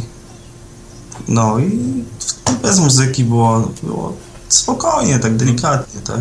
No, zależy, wiesz, zależy od ilości, ale też ja pamiętam, że mnie, przechodziłem przez taki etap właśnie, że wiesz, jakby miałem zawsze jakąś playlistę ze sobą, jak szedłem na jakieś grzyby, to po prostu, pamiętam, wiesz, miała być, musiała być muzyka, wiesz, i tak dalej, i tak dalej, ale w końcu, wiesz, te rytuały przestały mieć jakieś właśnie znaczenie, wiesz, nagle zaczęło docierać, zaczęło docierać tak, zaczęła docierać wiedza taka, wiesz, po pamiętam prostu... tą pierwszą wyprawę, kiedy się odkleiłeś od dźwięku, bo ja byłem na tej wyprawie, razem sobie byliśmy na grzybach. I to było właśnie odklejenie się od tego grawitacyjnego y, konceptu na życie, że musisz mieć coś, co cię zabezpiecza w materii. Tak, właśnie dlatego, bo wiesz, o tym, dlatego... o tym koncepcie mowa jest, o tym, że, ma, że my, część z nas do pewnego momentu wierzyliśmy, że materia daje nam zabezpieczenie, że jak trzymasz coś twardego w ręku, to jest bardziej twarde niż ty i jest twoje, to jesteś bezpieczny. Z, tak. Dla, dlatego, dlatego też wiesz, tworzenie takiej atmosfery imprezy też jest jakby trochę jak odciągnięciem, kam- odciągnięciem od, dokładnie odciągnięciem takim, wiesz, uwagi od w zasadzie istotnych spraw. No. Od tej konfrontacji. Ciekawe, ciekawe. Może tak być. I pamiętam, że skończyła się playlista, coś wysiadło, akumulatory się skończyły i nagle usłyszeliśmy ciszę. I to tak usłyszałeś ciszę, wszyscy usłyszeliśmy. Najlepszy jest dźwięk kosmosu, ten, ten dźwięk, ten taki mm, coś pięknego. Wielkie koła zębate. Kosmosu. Tak, to, tak. To jest piękny dźwięk. Ale to zostawiamy koła, słuchajcie, zostawiamy koła zębate, zębate kosmosu. Dokładnie, i dźwięki z hiperprzestrzeni zostawiamy. I tak jesteśmy w hiperprzestrzeni. No. Na statku kosmicznym zwanym Ziemią, tak się nazywa ten statek kosmiczny. No tak. To jakaś muzyczka. Taki wypasiony statek, nie? Całkiem, całkiem. No. Ale można bardzo łatwo się przykleić, bo ma potężne zakłócenia grawitacyjne. Potężne i można się tak łatwo przykleić do materii w tym życiu. Można tak łatwo uwierzyć w to, że to jest jedyny sens życia. Dlatego, że... dlatego tak leci szybko czas niektórym i to jest właśnie to, że tak mija sobie roczek i w ogóle bez jakichś, nie wiem... Ja myślę, że czas w ogóle pędzi. Słuchaj, ale ja w tym momencie ścinam kwestię czasu, wracam do wątku, brutalnie, dobra, brutalnie wracam do wątku. Dzięki w ogóle za telefon, Patryku. No, dobra, hej. Do usłyszenia, dzięki za telefon. Hej. Wracamy do naszego tak głównego wątku. Tak końca świata, bo świat się kończy, jesteśmy tego świadkami tutaj, czy chcemy, czy nie. radio na fali kropka com to się nazywa hiperprzestrzeń, jakbyś człowieku nie wiedział, czego słuchasz. Dziewczyno, ty też już wiesz, czego słuchasz. Radia na fali. Retransmitowane też w Radiu Paranormalium i w Radiu Dreamtime. A to się nazywa Hiperprzestrzeń, mam na imię Tomek, ze mną jest Edek. Przelotem znowu. Znowu z arabskich krajów i... Ale trzymajmy się węży. Dobra, trzymajmy się węży. Wracając do tych wężowych historii, no bo to... Powiąza- ja tak trącę swoje trzy grosze też, bo tak zeszliśmy troszkę na manowce substancyjne nieco i tam przecież tak samo pojawiają się węże. Nieustannie. Nieustannie. Ciągle się wiją. Ciągle Czytałem raporty takie medyczne z, wypra- z, z pracą z ayahuaską, samozolnie, ale takie pisane przez panów z, dok- z doktoratami, z dyplomem, z pieczątką buraka i ziemniaka, którzy robią tam terapię z ludźmi. No i częścią tej terapii jest bardzo często rysowanie sobie tych wszystkich rzeczy, bo człowiek opowiada i rysuje, co się działo. Ula la, to po prostu aż rojno od wszystkich tych wężowych, kręconych istot. Wszystkie reprezentują dokładnie to samo, moce życia, energię życia. Nie, nie, roz, nie zrozumiało na poziomie logicznym, zrozumiało tylko i wyłącznie na poziomie emocjonalnym. To jest trochę jak te wszystkie starożytne budynki. Wszyscy czujemy się w nich, wow, to jest coś znajomego. Przynajmniej ja mam takie wrażenie, nie wiem jak ty, nie wiem jak ty słuchaczko i słuchaczu, ale ja ilekroć bywam w takich miejscach, czasami się zdarzy taki fuf, że takie stare kamulce, to się okazuje, że czuję się po prostu doskonale, czuję się jak u siebie w domu i zawsze czuję nieodparcie, myślę, że chyba miliony ludzi w każdym z takich miejsc czują dokładnie to samo, nieodparcie czujemy, że rozumiemy to wszystko, że znamy to doskonale, ale zgubiliśmy pamięć. Przynajmniej ja mam taki wątek, że no mam taką historię, wielu ludzi, ja podejrzewam, że ma dokładnie to samo, stąd się bierze taka ilość książek na ten temat, taka ilość badaczy, chociażby Graham Hancock. Właściwie badamy te rzeczy, bo wydają się nam znajome z pewnych powodów. Myślę, że jednym z tych powodów, bo nie chcę to oczywiście wbijać w całą szeroką paletę tego zagadnienia, jest tylko właśnie chociażby właśnie kwestia grawitacyjno-magnetyczna, można powiedzieć, czyli materia, czyli myślenie przedmiotem albo myślenie emocją. My budujemy przedmioty, które tworzą pewną kondycję, można powiedzieć fizyczną, nawet nie fizyczną, tworzą po prostu w rzeczywistości warunki fizyczne. Powstaje gdzieś kawałek gorąca, gdzieś jest kawałek wody, to się nagrzewa, mamy ciepło w domu, idzie rurami. No a teraz co się wydarzy, kiedy zaczniemy używać naszej głowy do robienia tego wszystkiego i wielu ludzi do tej, do tej pory używa własnej głowy.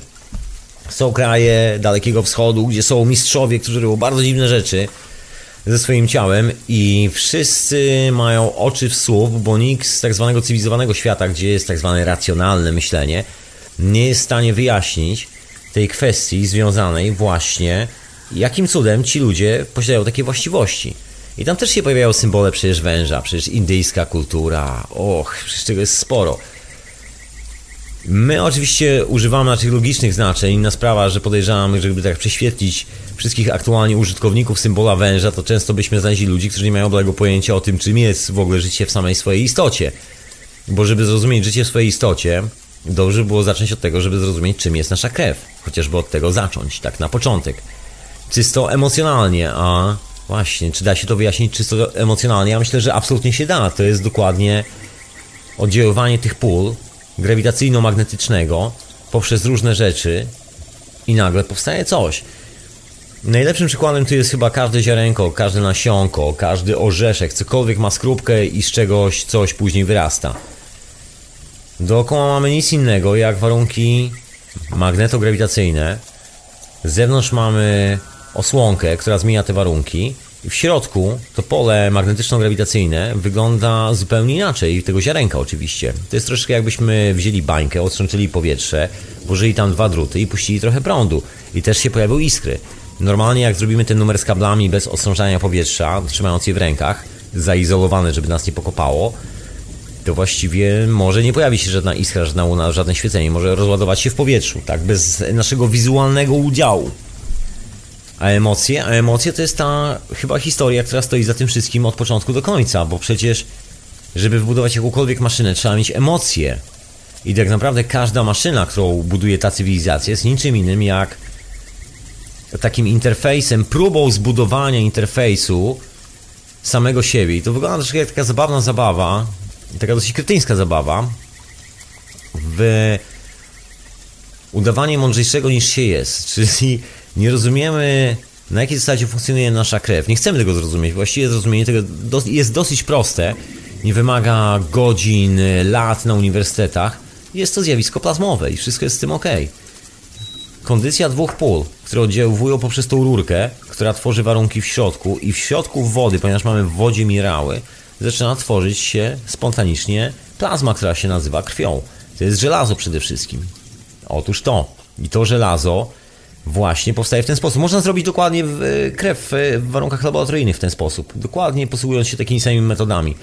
Że się bierze tkanki, bierze się odpowiednią wodę i można wyprodukować taką substancję, która może być podawana przy operacjach jako krew i stabilizuje organizm. Są takie historie w takich bardzo, tak powiem, solidnych laboratoriach medycznych. Nam się o tym nie mówi, no wiadomo, że jest to troszkę elitarna technologia i przeznaczona dla bardzo wąskiego grona do używania, nie, nie dla każdego w dzisiejszych czasach. No ale wiadomo, że jeżeli chcemy się dobrać do naszego zdrowia w jakiś fajny sposób, generalnie zradzić tak dosyć skutecznie, to musimy tak kompleksowo podejść do sprawy.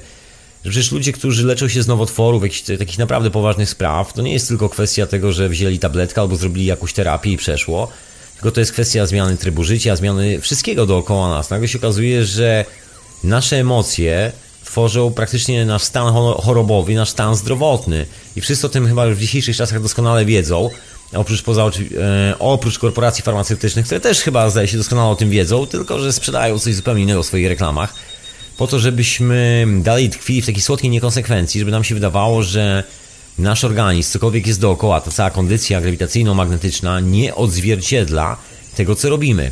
Bo jest to taka fajna wymówka do klejenia się do materii, takiego chciwego, żeby się przykleić do niej bez jakiejkolwiek konsekwencji, żeby zapomnieć troszeczkę o tym naszym magnetycznym biegunie, czyli biegunie naszej duszy, cytując prawie że Goethego. No i teraz wracając do tej cywilizacji, mamy tych ludzi latających na wężach, mamy ludzi będących, nie wiem, jakimiś rybami, mamy powrót tej cywilizacji, mamy taki epizod, że cała wiedza wraca, no i powstały jakieś potężne cywilizacje, widzimy tego ślady, że coś tam się działo i później znowu wszyscy znikają, wyparowują. Jest taki fenomen właśnie w badaniu tych wszystkich zjawisk związanych z kulturami, tymi pradawnymi kulturami. Właściwie wygląda na to, że jest to jedna kultura, która była globalna na całym świecie. Chodzi mi o te wszystkie piramidy, o te wszystkie kamienie porzucone nie wiadomo gdzie. Że ta globalna kultura się co jakiś czas pojawia i po prostu znika. To jest w ogóle fenomen i z reguły dzieje się to w okresach, kiedy Ziemia podlega potężnym zmianom. To są te największe ruchy tektoniczne, które się wydarzają co dwanaście tysięcy lat. To są te momenty, kiedy kontynenty się przesuwają i nabierają swojego finalnego kształtu na kolejne dwanaście tysięcy lat. Dokładnie ten moment mamy teraz. Właśnie się przesuwa płyta. Właśnie zaczęła się przesuwać pod Zatoką yy, Morzem Birmańskim, tak to się nazywa, obok Indii. Morze Birmańskie. Dokładnie tam zaczęła się przesuwać dosyć mocno. Także było potężne trzęsienie ziemi pod wodą. I dokładnie taki świeżutki news, prosto z Meksyku, że tam się pojawiły takie dziury w ziemi. I że tam też się zatrzęsło troszeczkę. Są takie wstrząsy sejsmiczne. No i gdzieś tam jeszcze w Stanach zarejestrowano takie dodatkowe, niby zaskakujące, no ale potwierdzające dokładnie wszystko to, o czym jest mowa w tych wszystkich opisach, bo jedyne, czego nie jesteśmy w stanie zatłuc, że tak powiem, nawet swoją logiką, to jest taki legendarny opis, który gdzieś tam został w tych wszystkich opowieściach, czy one później zostały przerobione na religie, które tam wyznają swojego Mesjasza, czy zostały przerobione na jakieś teologie, które zostały nazwane cywilizacją, cokolwiek by to nie było docelowo, to ten pomysł został przebrany jeszcze raz i jest używany do dzisiaj w różnych celach, z reguły po to, żeby nas przestraszyć, ale pomysł nie jest oryginalny. W sensie pochodzi z rzeczywistej historii, która się wydarzyła, czyli z tego potopu. To jest ten syndrom właśnie potopu. Przecież ten, ten Bóg tak zwany... Ja tu sobie książeczkę otwieram, żeby sobie wspomóc troszeczkę. Ten meksykański Quetzalcoatl. Ja nigdy nie wiem, jak to poprawnie wymawiać. Nigdy się nie nauczyłem tego języka indyjskiego. Może nigdy się nie nauczę. Może to jest emocjonalny język. Nie wiem, ja sobie nigdy też nie radziłem z tym. Zlep... Takie zlepki są liter, że po prostu... Quetzalcoatl. Quetzalcoatl. Bo to się z hiszpańskiego czyta, bo co jeszcze nazwy nadawane przez Hiszpanów. Takie miksy dziwne językowe. No ale historia jest dosyć prosta. Że przybył taki koleś, przyleciał i to jest zabawne, że on trzyma w ręku takie zawiniątko, małą torebeczkę, w której trzyma coś, coś i przyleciał na takim wielkim smoku i ten smok jest często opisywany jako kwestia związana z naszą intencją.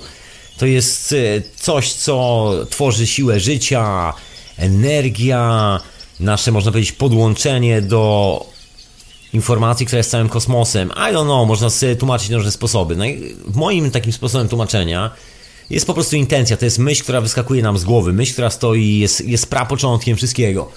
Żeby poruszyć ręką, żeby jakakolwiek materia zamieniła się w silnik i ktokolwiek mógł powiedzieć, że a tam to tylko emocje, żeby cokolwiek takiego mogło się wydarzyć i ten ktoś tam mógł, że tak powiem, zakwitnąć w swoim e, ignoranstwie, musi się pojawić intencja, intencja ruszenia głową, intencja wysłania myśli, intencja zrobienia czegoś z tą myślą.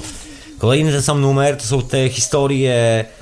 Onana, czy jakoś tak, historia z powodzią, jeszcze z Mezopotamii, bardzo dziwny kostium, tutaj mamy ilustrację, także posiłkujemy się ilustracją, ty człowieku możesz przerzucić książkę na stronę numer dwadzieścia siedem. Szkoda, że państwo tego nie widzą. Strona numer dwadzieścia siedem, ilustracja numer sześć. I tam jest taka postać człowieka z rybą, który też ma koszyk w ręku, w którym coś tam przynosi i dużo w ogóle jest takich postaci, ręczny generator, I don't know. Co on to trzyma? Trzyma coś, co, co, co wygląda jak szynka. Jak szy- szyszka. Szyszka i szynka też. No. Dokładnie. Taka szynko-szyszka.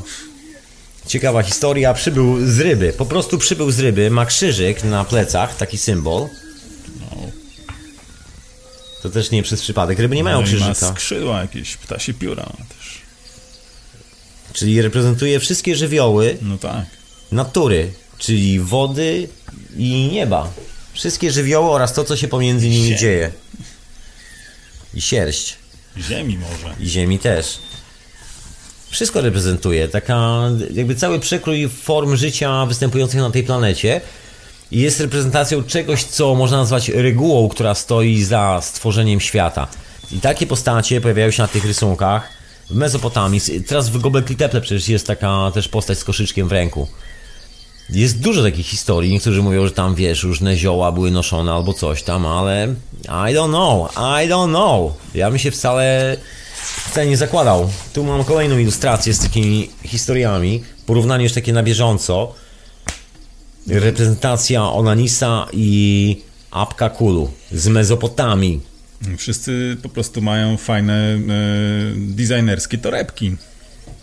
I wszyscy mają coś w ręku, coś co dawniej było w torebce, tylko wyciągnęli z tej torebki prawdopodobnie teraz i to jest coś, co robi chyba życie. I don't know. No tak to wygląda zdecydowanie.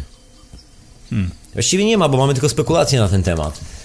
I to są te ślady po tej ostatniej katastrofie, która nam została, że wiemy tylko, co się wydarzyło później. Mamy te potężne, spektakularne budynki. Ja to przesunę książkę troszkę na środek, żeśmy mieli... Słuchaczkowi to nic nie pomoże i tak przecież. Ale my za to poczujemy się że, rzeźko, także ty, słuchaczu, nic z tego nie zobaczysz. Ale książka Grahama Hancocka, ja tu troszkę wsiąknąłem w tą książkę ostatnio, o niej wspominam często. No ale warto, warto o niej wspomnieć. Nic na niej zarabiam, nie Graham sam na niej zarobi, czy jak ją kupisz. Polecam serdecznie. No jest tu cała ta historia, kiedy powstały piramidy, ten podzi- pomiar temperatur i widać, że coś innego się działo, że był taki skok, w którym wydarzyło się coś, było w miarę stabilnie. Ten jeden kawałek czasu, dwanaście tysięcy lat temu, do tego momentu widać taką amplitudę, która sobie idzie od małego, coś się tam dzieje, katastrofy mniejsze lub większe, nagłe zmiany i nagle jest takie łupnięcie i solidne łupnięcie, kończy się gdzieś tak na jedenaście i pół tysiąca lat do tyłu. I od tego momentu jeszcze jest jedno łupnięcie, takie delikatne, drobne, no i idzie sobie w górę i to jest już nasz okres. Kolejny okres takiego, że tak powiem, odbicia w dół to jest osiem tysięcy dwieście lat do tyłu. No i później zaczyna się cały ten okres historii do dzisiaj. No i teraz jesteśmy w takim momencie, że ta linia schodzi w dół, że czasy schodzić w dół. I właściwie zeszła dokładnie do poziomu bardzo bliskiego jak osiem tysięcy lat temu, oraz okresu podobnego do czegoś, co się wydarzyło jakieś pięć tysięcy lat temu.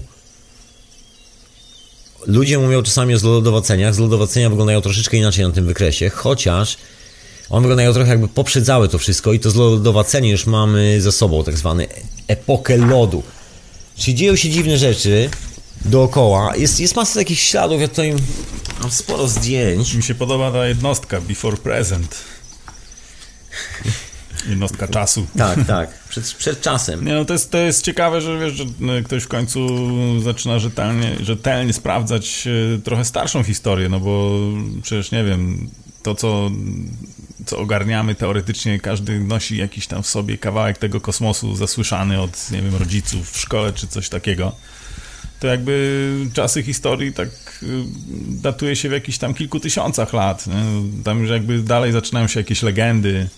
Ale przecież jeżeli, skala czasu może być zupełnie, wiesz, jak popatrzysz na, na to, ile, ile chociażby właśnie trwa takie, wiesz, erozja góry, nie? Gdzie zaczyna być widać wszystkie warstwy po kolei, wiesz, pokazuje to przeogromną skalę czasu. Nie? A to jeszcze jest pytanie, czym jest czas, bo wiemy, że mieszkamy w kondycji grawitacyjno-magnetycznej. To też, to też prawda. Zakręcasz prawda. Tą kondycję i nagle z osiem tysięcy lat robi się skok trzydziestosekundowy. No też prawda, tak jak jest teraz, yy, też jakby zauważ- zauważyć można ten postęp jakby, wszystko dzieje się jakby za naszego życia, nie? Jakby prze- przewalają się przeróżne systemy.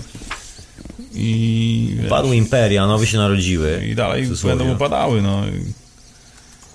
Tyle, że trwa to jakby coraz szybciej, w coraz szybszych pętlach. Tak, i to jeszcze jest właśnie, bo przy tych katastrofach jeszcze jest ta historia związana z niebem, o której jest tu dosyć często mowa, że masa tych spraw jest spuentowana w tych wszystkich rzeźbach, budynkach, tak astronomicznie właśnie na... na konkretne galaktyki, które wszystkie te starożytne cywilizacje doskonale znały, używały do nawigacji. I don't know, nie wiem do czego. My, to jest moja spekulacja właściwie, że mówię do nawigacji. Bo dla mnie to wygląda jak nawigacja. Wygląda jak na taki, no nie wiem, po tych budynkach, taki zestaw potężnych informacji, które ktoś zostawił. Później zostały zburzone, przebudowane kilka razy. Nikt właściwie nie wie, ile razy były przebudowane i jak często były niszczone. Dostały tylko bardzo dziwne, tajemnicze figurki. Ludzi, którzy właściwie nie mają ust. Chyba jakby troszkę nic nie jedli. I mają duże oczy. Wyglądają jak ludzie, są bardzo tacy prości, mają duże głowy, że tak powiem. Normalnie wszystko jest okej, normalny człowiek, tylko właśnie raczej nic ci nie powie. Ale za to duże oczy. A jak spojrzy w oczy, to... Przeczyta na wylot. I to są wszystkie te rysunki, które ja znajduję w British Museum. Swego czasu zrobiłem taką rundkę nie tylko po British Museum, po kilku wystawach związanych z etniczną sztuką Indian Ameryki Północnej, bo w Londynie bywają takie okazje, że czasami bardzo fajne zbiory przyjeżdżają. Też prywatne kolekcje się czasami udostępnia, takie naprawdę konkretne. Do Stanów nie jest daleko stąd. No i przeglądając sobie te rzeźby, tak, zwróciłem pilnie uwagę na stan oczu tych rzeźb, tych przedstawień duchów w ogóle, bo Indianie nazywali w ogóle nie używają słów bóstw. Tam w mitologii nie powstało czegoś takiego, że wiesz, bogowie przyszli z nieba, wiesz, zbawili świat albo coś w tym stylu. Nie ma tego w ogóle pojęcia. Jest coś takiego, że bracia wrócili i bracia się zaopiekowali po wielkim powodzie, przynieśli z powrotem wiedzę i później odeszli i powiedzieli, że wrócą jeszcze raz. W ten sposób. U nich jest to taka ciągłość historyczna, to nie jest tak, że jest to sprawa wyrwana z kontekstu, wiesz... Że musi zająć konkretną ilość czasu. Tak, że tu wyszedłem, wiesz, tu mam giełdę, oni przylatują o dwunastej trzydzieści, jutro to załatwię sprawy, jeszcze nie, tu nie ma takiej koncepcji. To jest tak, że jest to cykl, że z tej perspektywy jest to dużo lat, natomiast z perspektywy kosmosu jest to praktycznie nic. Jest to skok parosekundowy z jednego miejsca do drugiego. I widać te wyludniania się planety, nieustanne wyludniania się planety, potężne cywilizacje, przecież ilu ludzi trzeba, żeby zbudować wszystkie te kamienne historie. I nie mówię tylko i wyłącznie o Egipcie. Ten, kto był w Egipcie albo widział zdjęcia z Egiptu, to doskonale zdaje sobie sprawę, że to nie jest tylko i wyłącznie piramida w Gizie. Tam problem polega na tym, że gdziekolwiek, dosłownie wzdłuż Nilu się nie wbije łopaty, dosłownie gdziekolwiek, to trafi się na coś, co ma dwa tysiące lat na dzień dobry. I to tak na dzień dobry, przekopuje się dwa metry głębiej, zaczyna się starożytny Egipt, starożytne cywilizacje, które sięgają do samego końca Afryki, do południowej Afryki, gdzie jest ten kalendarz Adama, czyli oficjalnie obwołany w sumie najstarszym takim centrum, okręgiem kamiennym dokładnie, zegarem astronomicznym, dlatego się nazywa Adam's Calendar. Zostało zniszczone zresztą przez chyba rząd Mozambiku, który jest chyba zdaje się właścicielem tego terenu, gdzie zabrano jeden z tych najważniejszych kamieni, który w środku wyznaczał ten centralny punkt, znaczy ten, ten centralny punkt astronomiczny, zabrano go do muzeum. W ogóle przesuwając to wszystko, a on to stało w oryginalnej pozycji przez dwanaście tysięcy lat. Szlak tego nie trafił. Przyszła jakaś postać z muzeum, wychowana w tej cywilizacji i zniszczyła sobie urządzenie, które właśnie dawało jej informację o tym, że być może coś ważnego się tu wydarza w tym momencie. I żebyś człowieku spojrzał na to, bo to nie po to ktoś stawiał te kamienie, robił to przez tysiące lat, to przetrwało tysiące lat, specjalnie ustawił to w ten sposób, żebyś ty teraz wziął sobie ten kamyk, powiesił na ścianie, bo to troszkę takie głupie, bo zaraz spadnie meteor na ciebie i razem z tym kamykiem obsuniesz się pod ziemię. Jo, zarymowałem. I, i wszyscy wiedzą o tym meteorze, tylko ty będziesz ostatnim głupkiem, który ni- tego nie wie, bo ten kamyk zamiast sprawdzić, co on w ogóle znaczy w tej konstrukcji, to tylko wziąłeś go do muzeum, postawiłeś w gablocie, opisałeś, że to jest przykład prymitywnej sztuki. Ludów pierwotnych biegających w skórach. Taram, taram.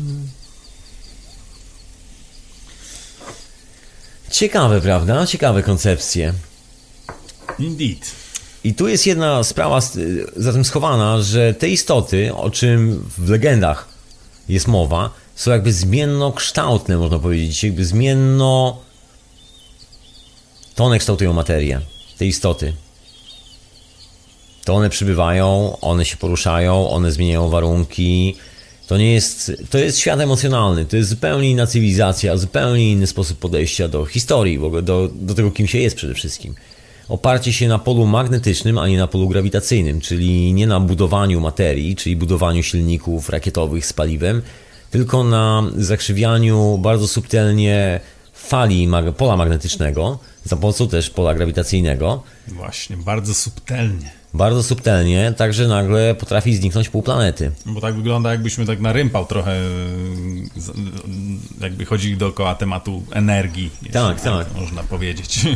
Tak. Po prostu musi być z rozmachem. Tak, musi być z rozmachem, a tu bez rozmachu nagle wyparowało praktycznie gigant, nie wiem ile milionów ludzi, bo przecież jak się człowiek przygląda na te kamyki, to Egipt to nie jest jedyny przykład, to cała Azja, praktycznie gdziekolwiek się nie pójdzie, tu w Anglii też stare menhiry, w Finlandii jest dokładnie to samo, w Europie jest to samo, tylko wszystko oczywiście powyrywane, bo albo rolnik wyciągnął z pola, albo była wojna, albo coś się tam wydarzyło przez te ostatnie dwanaście tysięcy lat, ale jest tego tyle, że to się w głowie nie mieści. Teraz tak, ktoś to zbudował, wiadomo, że zbudowane było mniej więcej w tym samym okresie czasu, bo na to wskazują wszelkie warunki geologiczne.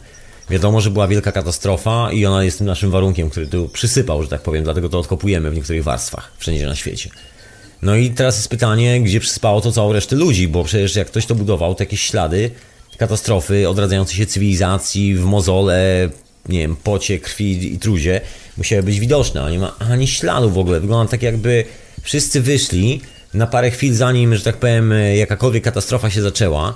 Wszyscy po prostu sobie wyszli i powiedzieli, wrócimy tu za dwanaście tysięcy lat.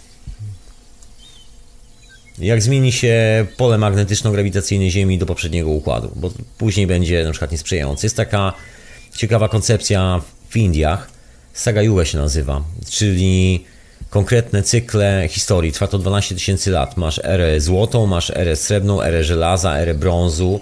Każda z tych pór jest oczywiście, ma swoją osobną długość. Najdłuższa jest pora tak zwana złota, czyli tak zwany golden age, złoty wiek. Później jest srebrny, czyli takie już sklejenie z materią troszeczkę. Ten złoty to jest właśnie, nie musisz martwić się materią, bo potrafisz generować pole magnetyczne.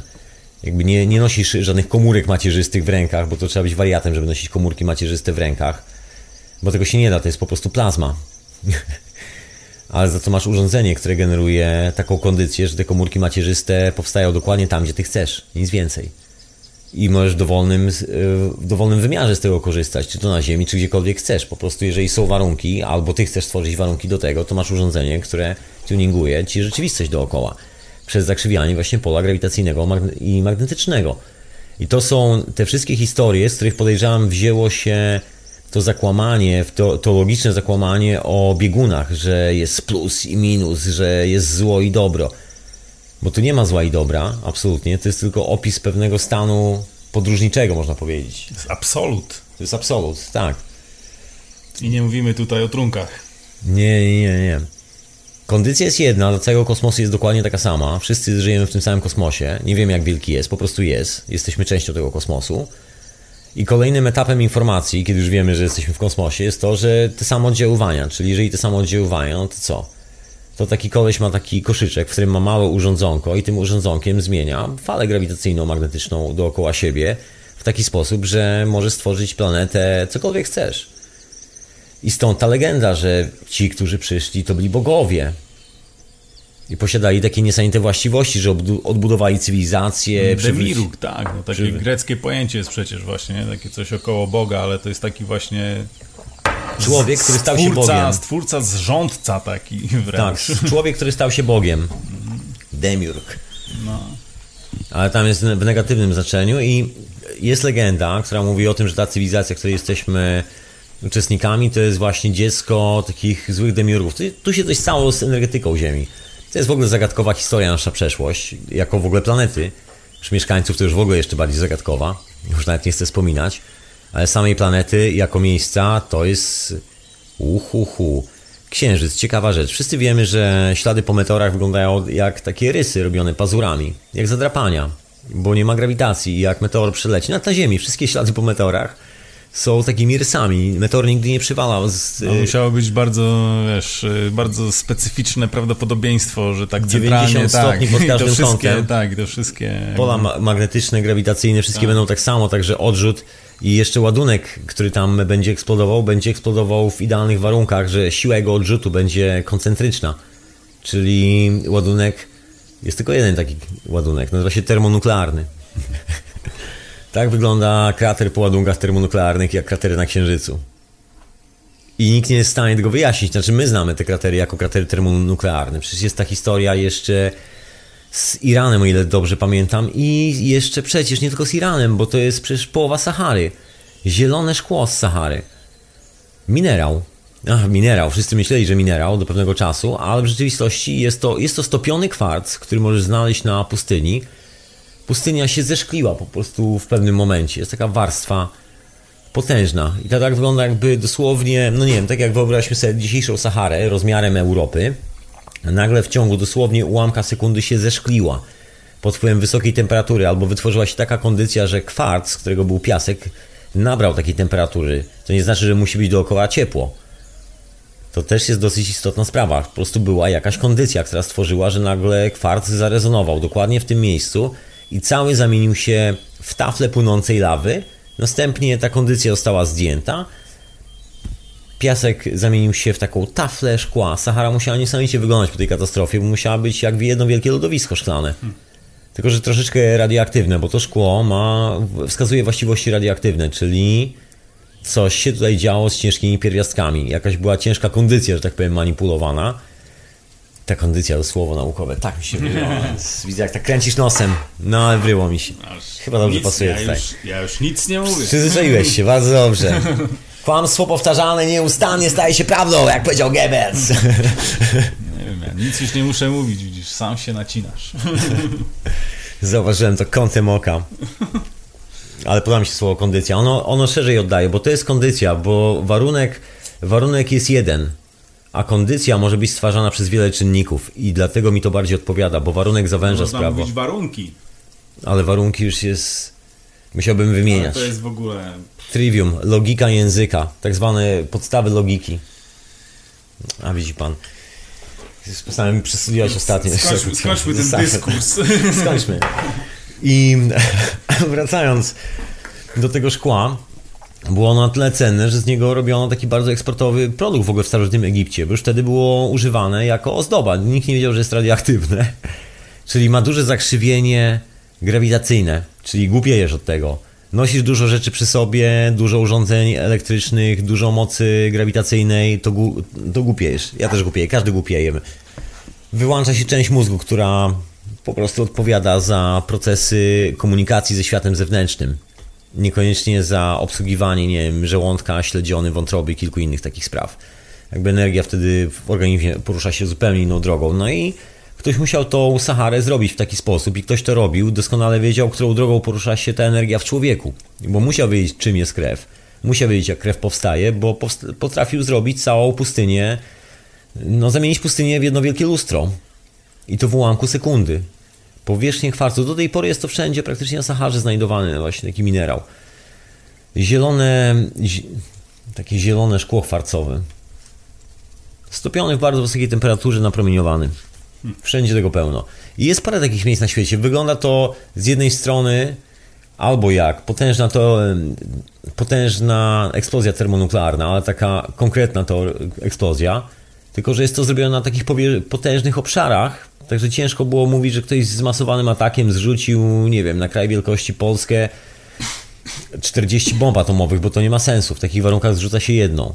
Czyli to musiało być coś bardziej potężniejszego. Są te opowieści w tych wszystkich indyjskich mitach, Vimany, czyli latające maszyny, za którymi uganiali się naziści, którzy ciągle szukali informacji na temat, jak naprawić swój napęd magnetograwitacyjny, bo oni ma- mieli napęd magnetograwitacyjny i tylko, że radioaktywny troszeczkę.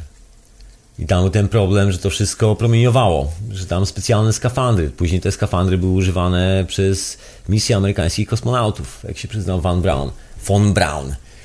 Do tego wszystkiego, że a, skafandry mieliśmy już wcześniej opracowane, już długo przed Amerykanami, zanim w ogóle wojna była, czy jakoś tak się przyznał, że już na ten tematy pracowali i właściwie mieli je rozpracowane, także...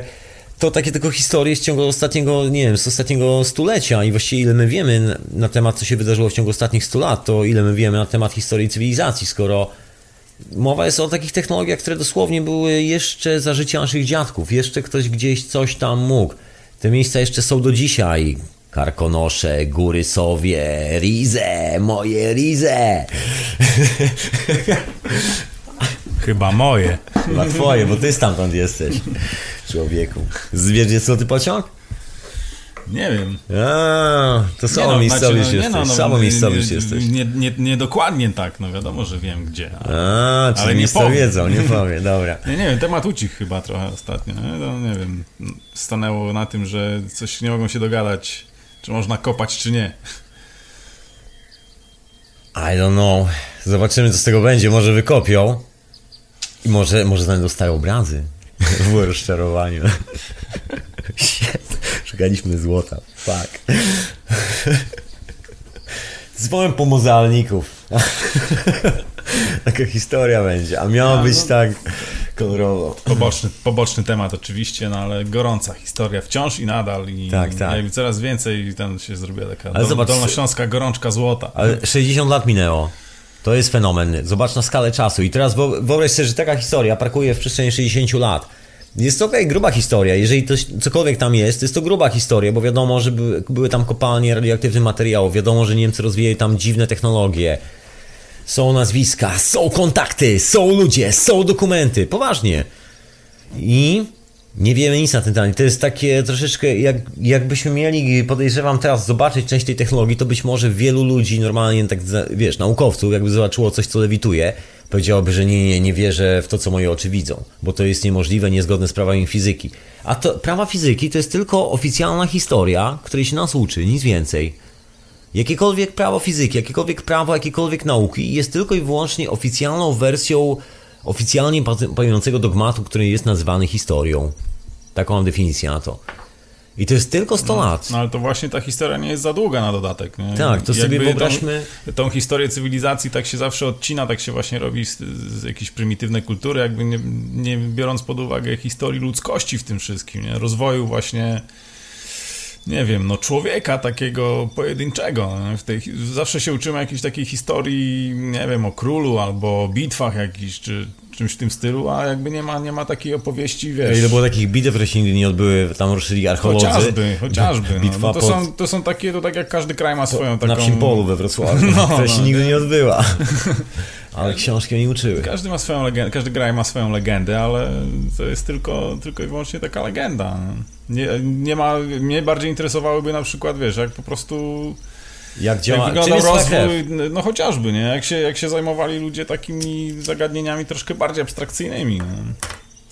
a, nie, a nie tam tylko kto, kto komu przyłożył. Są i, ciekawe czaszki przejął. W Ameryce Południowej i nie tylko, w Ameryce Południowej, ale są takie najbardziej znane. Nie mówię o tych, najdu, o tych długich czaszkach, bo to są, wszyscy o nich wiedzą, long skull, to takie dziwne długie czaszki, ale normalne czaszki Indian, tak zwanych, tak to dzisiaj się nazywa. Chociaż badania genetyczne, właśnie czytałem ostatnio, wreszcie udało mi się dorwać badania genetyczne z Ameryki Południowej, z Amazonii. Udało mi się dorwać po latach szukania, cztery lata szukałem tego.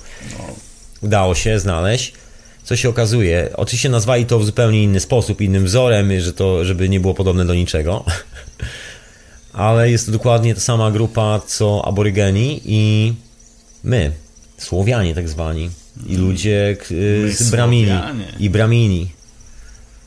Czyli ci, którzy generalnie, fu, jakby to powiedzieć, zachowali najdłużej ten oryginalny kawałek R N A.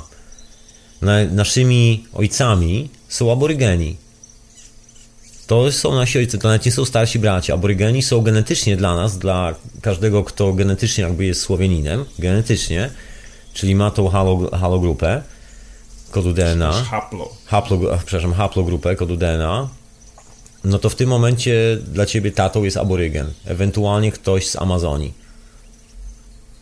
Nie ma innej opcji. Ludzie z Afryki mają dokładnie tą samą historię. Dla nich ojcem jest albo ktoś właśnie z Australii, albo ktoś też z Ameryki Południowej. Podobnie ludzie w Azji. Wszyscy mamy gdzieś tam właśnie tych ojców, a najstarsi jakby tacy bracia nasi, można powiedzieć, nie ojcowie, tylko jeszcze bracia, w tym samym jakby przedziale czasowym, to są na przykład ludzie bardzo zbliżeni do plemion Inuit, żyjących gdzieś tam w okolicach Syberii, jeszcze w Rosji.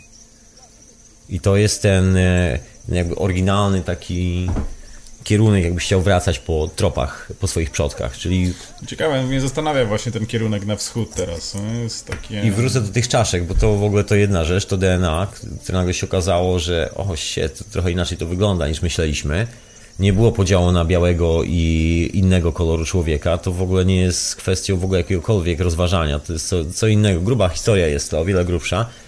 No a technologia, którą znaleziono w tych czaszkach, jest najciekawsza. To a propos właśnie krwi, a propos tej wiedzy na poziomie takim, że nie musisz używać mikroskopów elektronowych, chirurgii yy, kosztującej miliony dolarów, specjalnych monitorów, rękawiczek. Idealnie przycięte czaszki i było robione operacje na mózgu, gdzie były usuwane wylewy i to czaszki się zrastały. Były gdzieś kamykami przecierane, tak wiesz, elegancko. Wygląda, może w dzisiejszych czasach ta krawędź cięcia jest bardziej dokładna, bo te narzędzia chirurgiczne są teraz takie bardzo precyzyjne. Natomiast jeżeli chodzi o robotę wykonaną, wcięcia się w mózg i takie poważne operacje, które w dzisiejszych czasach rzadko kiedy kończą się sukcesem, w dzisiejszych czasach to wtedy wygląda na to, były robione, tak wiesz, z palca strzelał, czyli informacja o tym, jak funkcjonuje kondycja, proszę pana, musiała być i ci ludzie operowali zupełnie inną technologią, resztkami tej technologii, właśnie nie mieli jej w całości, nie latali już na Wimanach, już nie tworzyli pięknych miast, ale mieli jej na tyle, żeby spokojnie zadbać o swoje całe zdrowie. To tylko ta kultura, która tu powstała w basenie Morza Śródziemnego, dystopia, ma problemy medyczne. Tak, wiesz, tego typu cywilizacje. Te cywilizacje, które chwyciły za broń, te mają problemy medyczne. Natomiast ci ludzie, którzy zostali w lesie, zostali w buszu, nie mają problemów medycznych. Oni nie muszą mieć szpitali. To jest fenomen. I tam jeżdżą wszystkie koncerny farmaceutyczne, wysyłają swoich przedstawicieli, żeby przywozili stamtąd wszystkie podkradzione im zioła i leki. Co i tak się nie uda, bo tak naprawdę te leki działają tam w tych, lesie, w tym, w tych lasach, w tych miejscach, bo to jest właśnie kondycja. One są częścią oddziaływania tego, tego całego pola i są takie numery, że korporacja wysyła tam dwudziestu ludzi do Amazonii, oni tam w przebraniu niby fundacji niezależnej bada tam, wiesz, kultury Indian. Poważnie tak to wygląda często w praktyce, tam wiesz, że niby medyczne, bo to już szukają lekarstwa na raka, wszyscy szukają lekarstwa na raka nieustannie i tak się szlają, ale biorą wszystko, wszystkie listki zbierały, szukają le lekarstwa na raka, ale zbierało wszystko, cokolwiek, jakikolwiek szaman da im w rękę, po prostu non stop, Ko kolekcjonerstwo trwa. I myślą, że jak przywio przywiozą to z powrotem do siebie, to wyekstraktują roślinę, wyekstraktują czynnik i mając czynnik, chemicznie za pomocą, że jeden stuknie w drugi, bounce, bo to jest takie łączenie molekuł, że jedno uderzy fizycznie w drugie, w naszym organizmie zajdzie reakcja chemiczna. A tu się okazuje, że nie ma takich reakcji, to jest problem z naszą krwią, że właściwie niby jest, jesteśmy z wody, krew jest z wody, na przykład wymieniamy w sobie tylko trzy litry wody w ogóle na dobę. Pomimo, że składamy się praktycznie z x tam litrów wody, bo jesteśmy cali wodą, ale wymieniamy... Tak, to jest zastanawiające. Są dwa rodzaje wody w ludzkim organizmie. Jest jedna, która jest zewnętrzna i ta, która zasila nasze organy. Są dwa inne rodzaje wody. I wiesz, i, z... I my się zastanawiamy nad tym, jak dodać maszynę parową. Jest to trochę... To jaką wiedzę mają ci Indianie, którzy do tej pory potrafią, ci ludzie w buszu, doskonale podejść, nie znając ich specy... Oni się uczą na pamięć roślin, oni wiedzą, co oddziałuje ze sobą. Zrobić sobie mikstury, pomalować sobie twarz do połowy na konkretne kolory i nagle jak idą na polowanie, to widzą wszystko w nocy. Hmm. Później kolej zmywa kolory, wszystko jest ok, wraca do normy. I nagle na polowanie inaczej się maluje w pewne części ciała, które są receptorami, bo każda, my jesteśmy jednym wielkim receptorem. I on dokładnie oddziałuje na tą energię pola magnetycznego i grawitacyjnego. Robi po prostu strukturę plazmy z organicznych substancji, wiesz, różne tam rzeczy mieli sobie w kociołku, następnie smaruje się tymi farbkami specjalne miejsca. My na przykład nosimy okulary w takim miejscu, jeżeli ma, no, też masz okulary, dokładnie, okularnicy. No, no, jest takie miejsce w nosie, jest taka chrząstka, no to już zaraz jak na wysokości oczu, na dokładnie tej samej linii, to jest taka chrząstka schowana, bo jest jedna kość i chrząstka pod spodem, to jest na przykład taki główny punkt energetyczny naszej twarzy, w ogóle naszego, no, tej części ciała. Cokolwiek się stanie, jak tam na przykład dostanie strzała, no to, to mięśnie mają problem, żeby już później się zrekonstruować. Wiesz, to już widać po twarzy, ten złamany nos może się nie zrosnąć tak dobrze. Bo w tym momencie niszczysz właściwie nadajnik, plazmowy nadajnik, który wysyła informacje o tym, jak ma się budować cała twarz, jak ma funkcjonować właśnie dokładnie z tego miejsca na całą twarz. To jest to połączenie. Jak się przyjrzysz na na to, jak się malują ludzie na Papui Nowej Gwinei i wielu innych miejscach. Poprzeczka nosowa, przegroda nosowa jest bardzo ważnym miejscem, w ogóle wiele kultur. jest bardzo specyficzny. Prawie wszyscy się maluje dokładnie w tym miejscu, bo jest bardzo... To jest taki sensor, to jest radar. Potężny radar, który jesteś w stanie zaktywizować. My się rzucamy, wiesz, na szyszynki, trzecie oko, wiesz, teologia człowieka, który zwariował i dalej nic nie rozumie, ale już, wiesz, wydaje mi się, że coś wie. Szukamy trzeciego oka, a to jest właśnie... Te, to jest ten stream informacyjny, bo to jest to miejsce połączone bezpośrednio z naszym mózgiem. Na przykład. I o tym się nam nie mówi, wiesz, tego się nie uczy, to są takie bardzo historie gdzieś tam z, z pogranicza. Specjaliści w medycynie wiedzą o takich rzeczach, ale to tacy bardzo niczni specjaliści, bo też nie jest to wy, wykorzystywane w terapiach, w terapiach, bo ciągle jest ten pomysł, że nikt nie podejdzie do, do ciebie na zasadzie, okej, okay, to może przyłóżmy coś do tej chrząstki i wtedy zdejmiemy ci ból z twarzy, nie? Tylko to może wyprodukujmy tabletkę, która będzie substancją chemiczną, która uderzy jedną substancję chemiczną w tobie i może ból z twojej twarzy zniknie. To jest ta różnica, że do tej pory widać ślady tej potężnej cywilizacji, która była gdzieś tam u Indian. Oni to sobie tylko zachowali to, co chcieli zachować. I oni o tym w ogóle mówią. Tam jest dosyć dużo takich przekazów, informacji od nich, że mogli mieć całą wiedzę, mogli mieszkać w miastach, mogli mieć to wszystko, ale jak zobaczyli, co się stało z wiedzą, jak duże jest ryzyko posiadania wiedzy, to ich indywidualnym wyborem było po prostu wyjście do lasu. To tak jak historia z całą Ameryką Południową, która teraz jest dopiero tak naprawdę odkrywana, no między innymi właśnie dzięki takim gentlemanom jak Graham Hancock. No bo wiemy o Indianach, o tych dużych miastach, wiemy o Peru, wiemy o Machu Picchu, wiemy o Meksyku, wiemy o tych wszystkich potężnych kulturach, miastach, wojownikach i tak dalej. To wszystko wiemy. Tam się dotarli Hiszpanii i Portugalczycy. Ale nikt nie mówi o x razy większej populacji, która została przetrzebiona wirusami przywiezionymi przez białych, która mieszkała w dorzeczu Amazonii. Tam były potężne przestrzenie uprawnych pól i jeden tylko hiszpański podróżnik, któremu udało się przeżyć, przepłynął przez to i widział te miasta. Kiedy wyprawa wróciła, zdaje się chyba trzydzieści sześć lat później, czy jakoś tak, tam już zarósł burz, tam już nie było ludzi. Koleś, miał, koleś był chory na syfilis, miał jakąś zarazę, katar i wystarczyło, że koleś z katarem się przepłynął. Ten wirus zdziesiątkował już wszystko. I to jest tak jak z Indianami w Ameryce Północnej. Już szacuje się, że ile tam prawie trzydzieści czterdzieści milionów ludzi zostało wybitych przez białych. Tam była potężna populacja. I my teraz szacujemy, mówimy Ameryka Południowa, wiesz, Indianie, Mezotek albo coś tam, coś tam. Nie, nie, nie. To, to ci, co stanowili, to może jeden procent tego. Te krwawe kultury, które tam sobie wykrajały serca na tych piramidach, to był ten nieliczny, ten jeden krwawy procent, który zwariował, a reszta mieszkała zupełnie gdzie indziej. Reszta nawet nie dotykała tej cywilizacji i oni właśnie mówili, że dlatego nie dotykają, bo tam jest dużo wiedzy i oni są w stanie udźwignąć odpowiedzialności za tą wiedzę. A ci, którzy wrócili do miast, nie udźwignęli tej odpowiedzialności. Tam zaczęły się rytuały takie, że jak najbardziej barbarzyńscy rzeźnicy z Europy przypłynęli, to rzeźnikom oczy stanęły w słup. Rzeźnikom zabrało mowę. To oni byli przerażeni, jak to zobaczyli, a to byli kolesie, którzy patroszyli ludzi żywcem. I to niezależnie, kim ten, ten człowiek był. To była hiszpańska żandarmeria. To oni zmiękli, jak zobaczyli, co robią w Meksyku. Im się kolana ugięły. To, co tam się musiało dziać. I to Indianie mówią, że to jest ta część, która zwariowała. Wzięła na siebie część wiedzy, ale tak naprawdę nigdy do tej wiedzy nie doszła. Ta wiedza, zanim się objawiła, zniszczyła ich. I de facto to też takie karmiczne troszkę, można powiedzieć, przesłanie, bo jedni trafili na drugich. Hmm.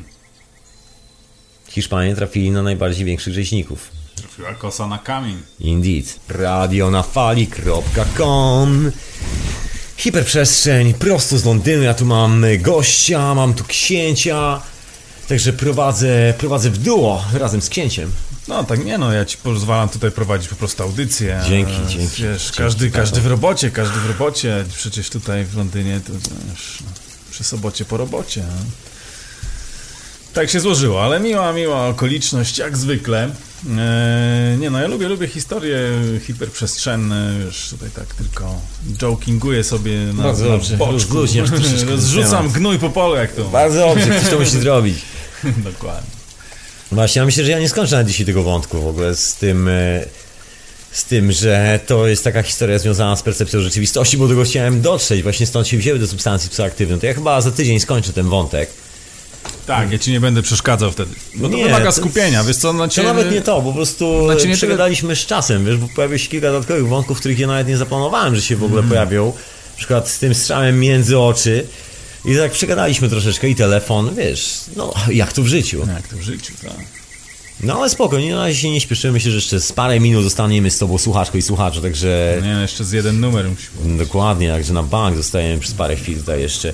I ja dokończę właśnie, o co chodzi z tą historią właśnie z substancjami psychoaktywnymi, bo teraz, jak się to połączy, to jasne jest to, że substancja odcina część, i to widać na zdjęciach, że odcina jakby część układu nerwowego. To jest ta historia czasami właśnie z, nie wiem, z różnymi medycznymi substancjami, że ci zwalają z nóg pewne dawki, że nagle nie jesteś w stanie chodzić. Po prostu cięcie układu nerwowego, takie konkretne.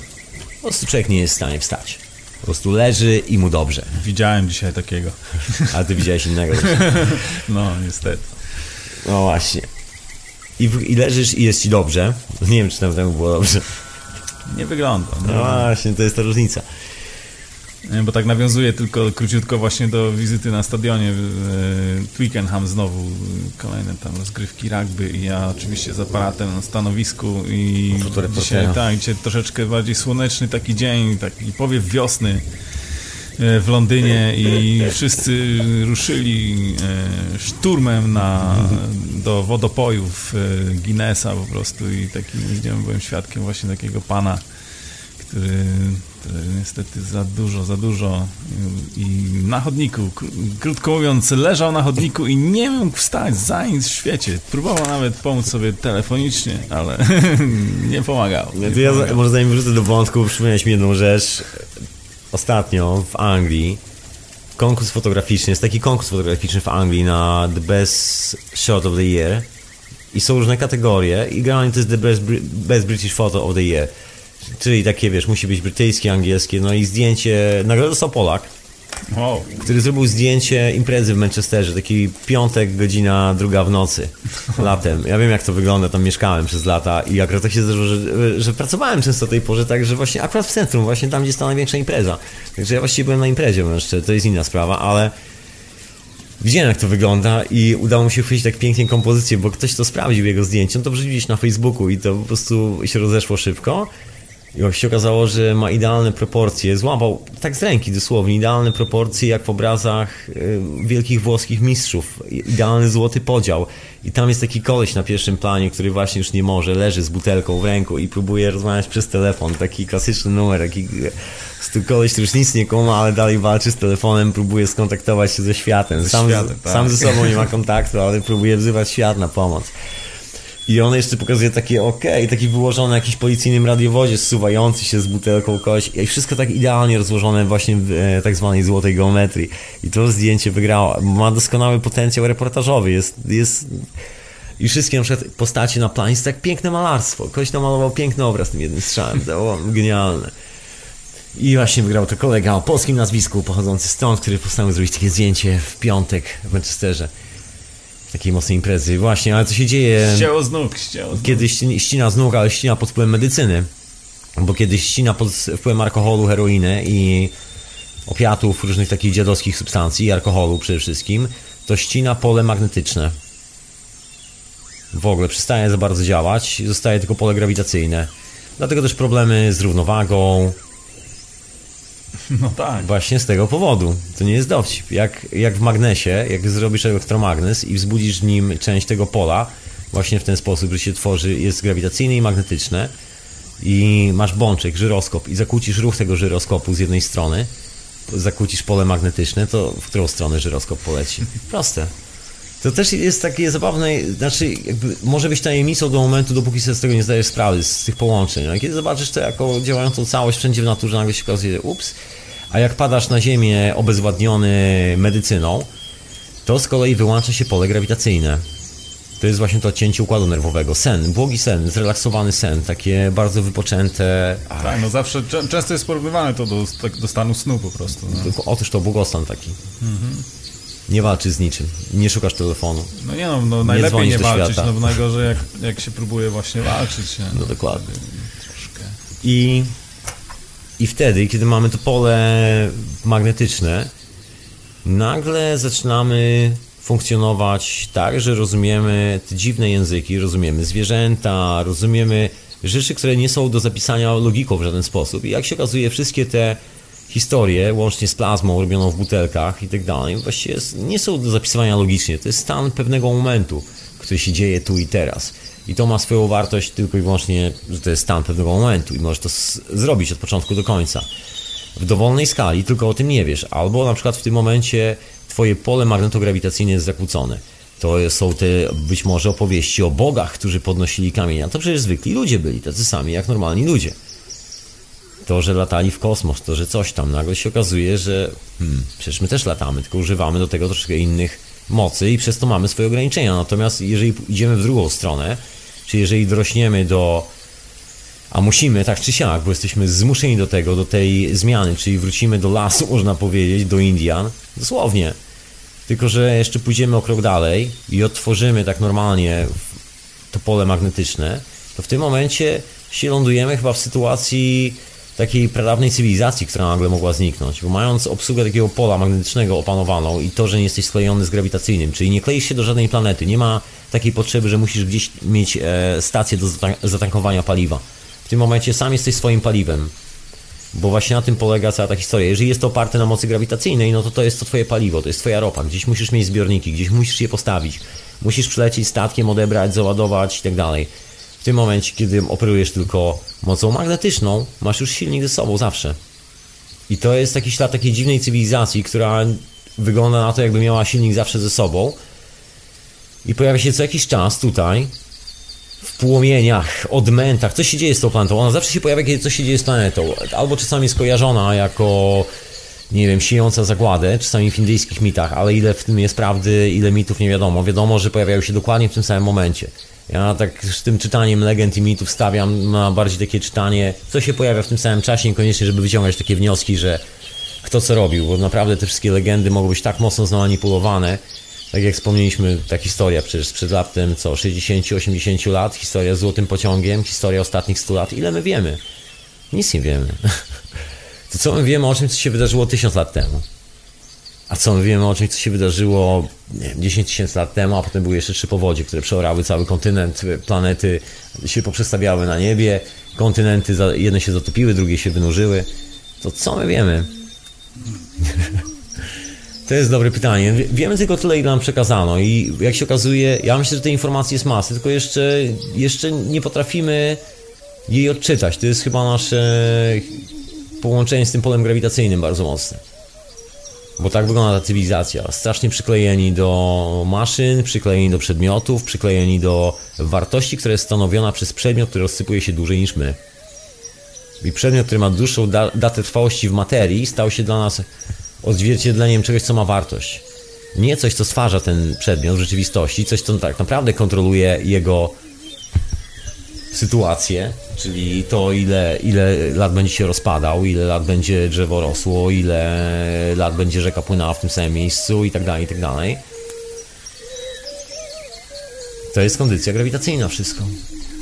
Teraz gdzieś oglądałem albo czytałem, czytałem też, jest taki rosyjski chirurg bardzo ciekawy i nie tylko, bo jest kilku w ogóle bardzo dziarskich naukowców z Rosji. Tam się troszkę inaczej myśli.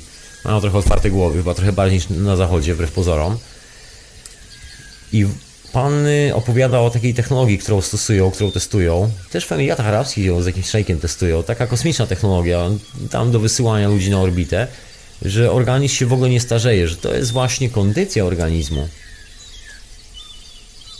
I że znają taką sztuczkę, że wpływają z zewnątrz, wireless, bez żadnego zasilania, bez żadnych takich rzeczy, za pomocą po prostu pewnej stymulacji.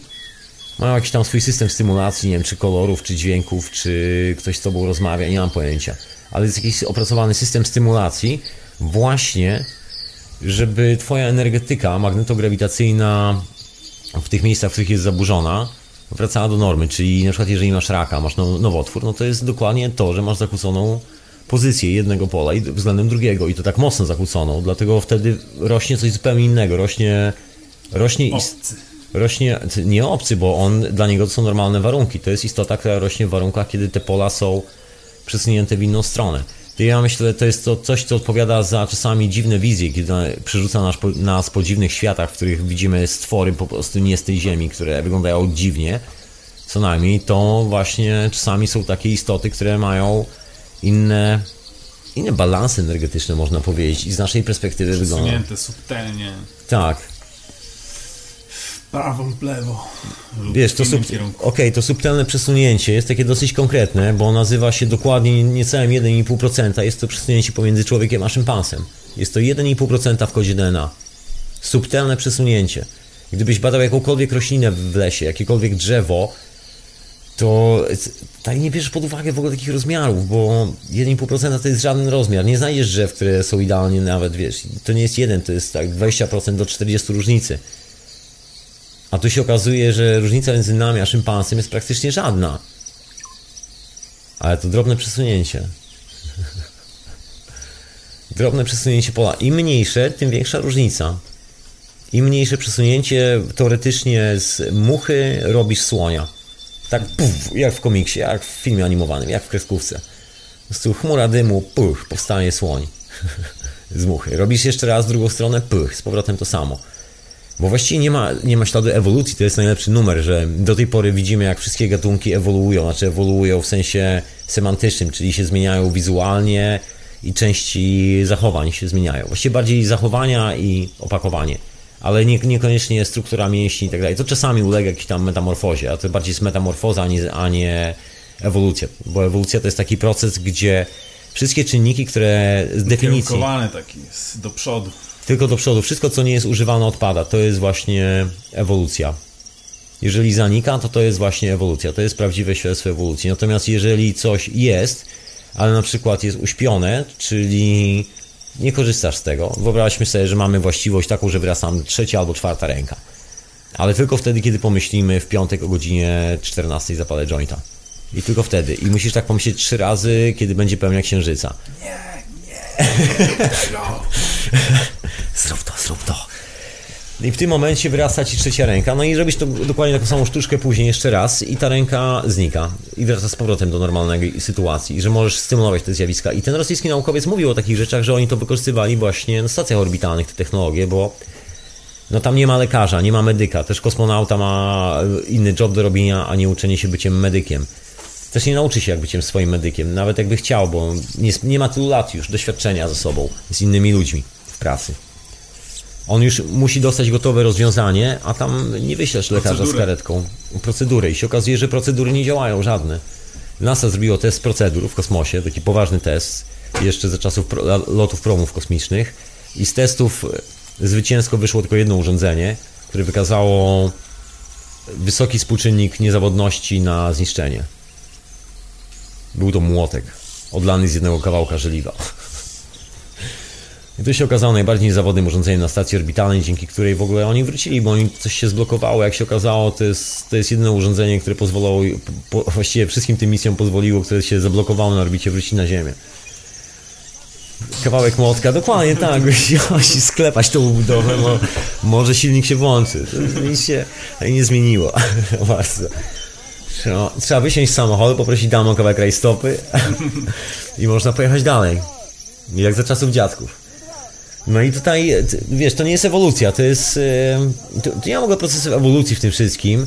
No i trzeba utrzymać tego człowieka na chodzie, w tym kosmosie, i się okazało, że tylko te metody działają.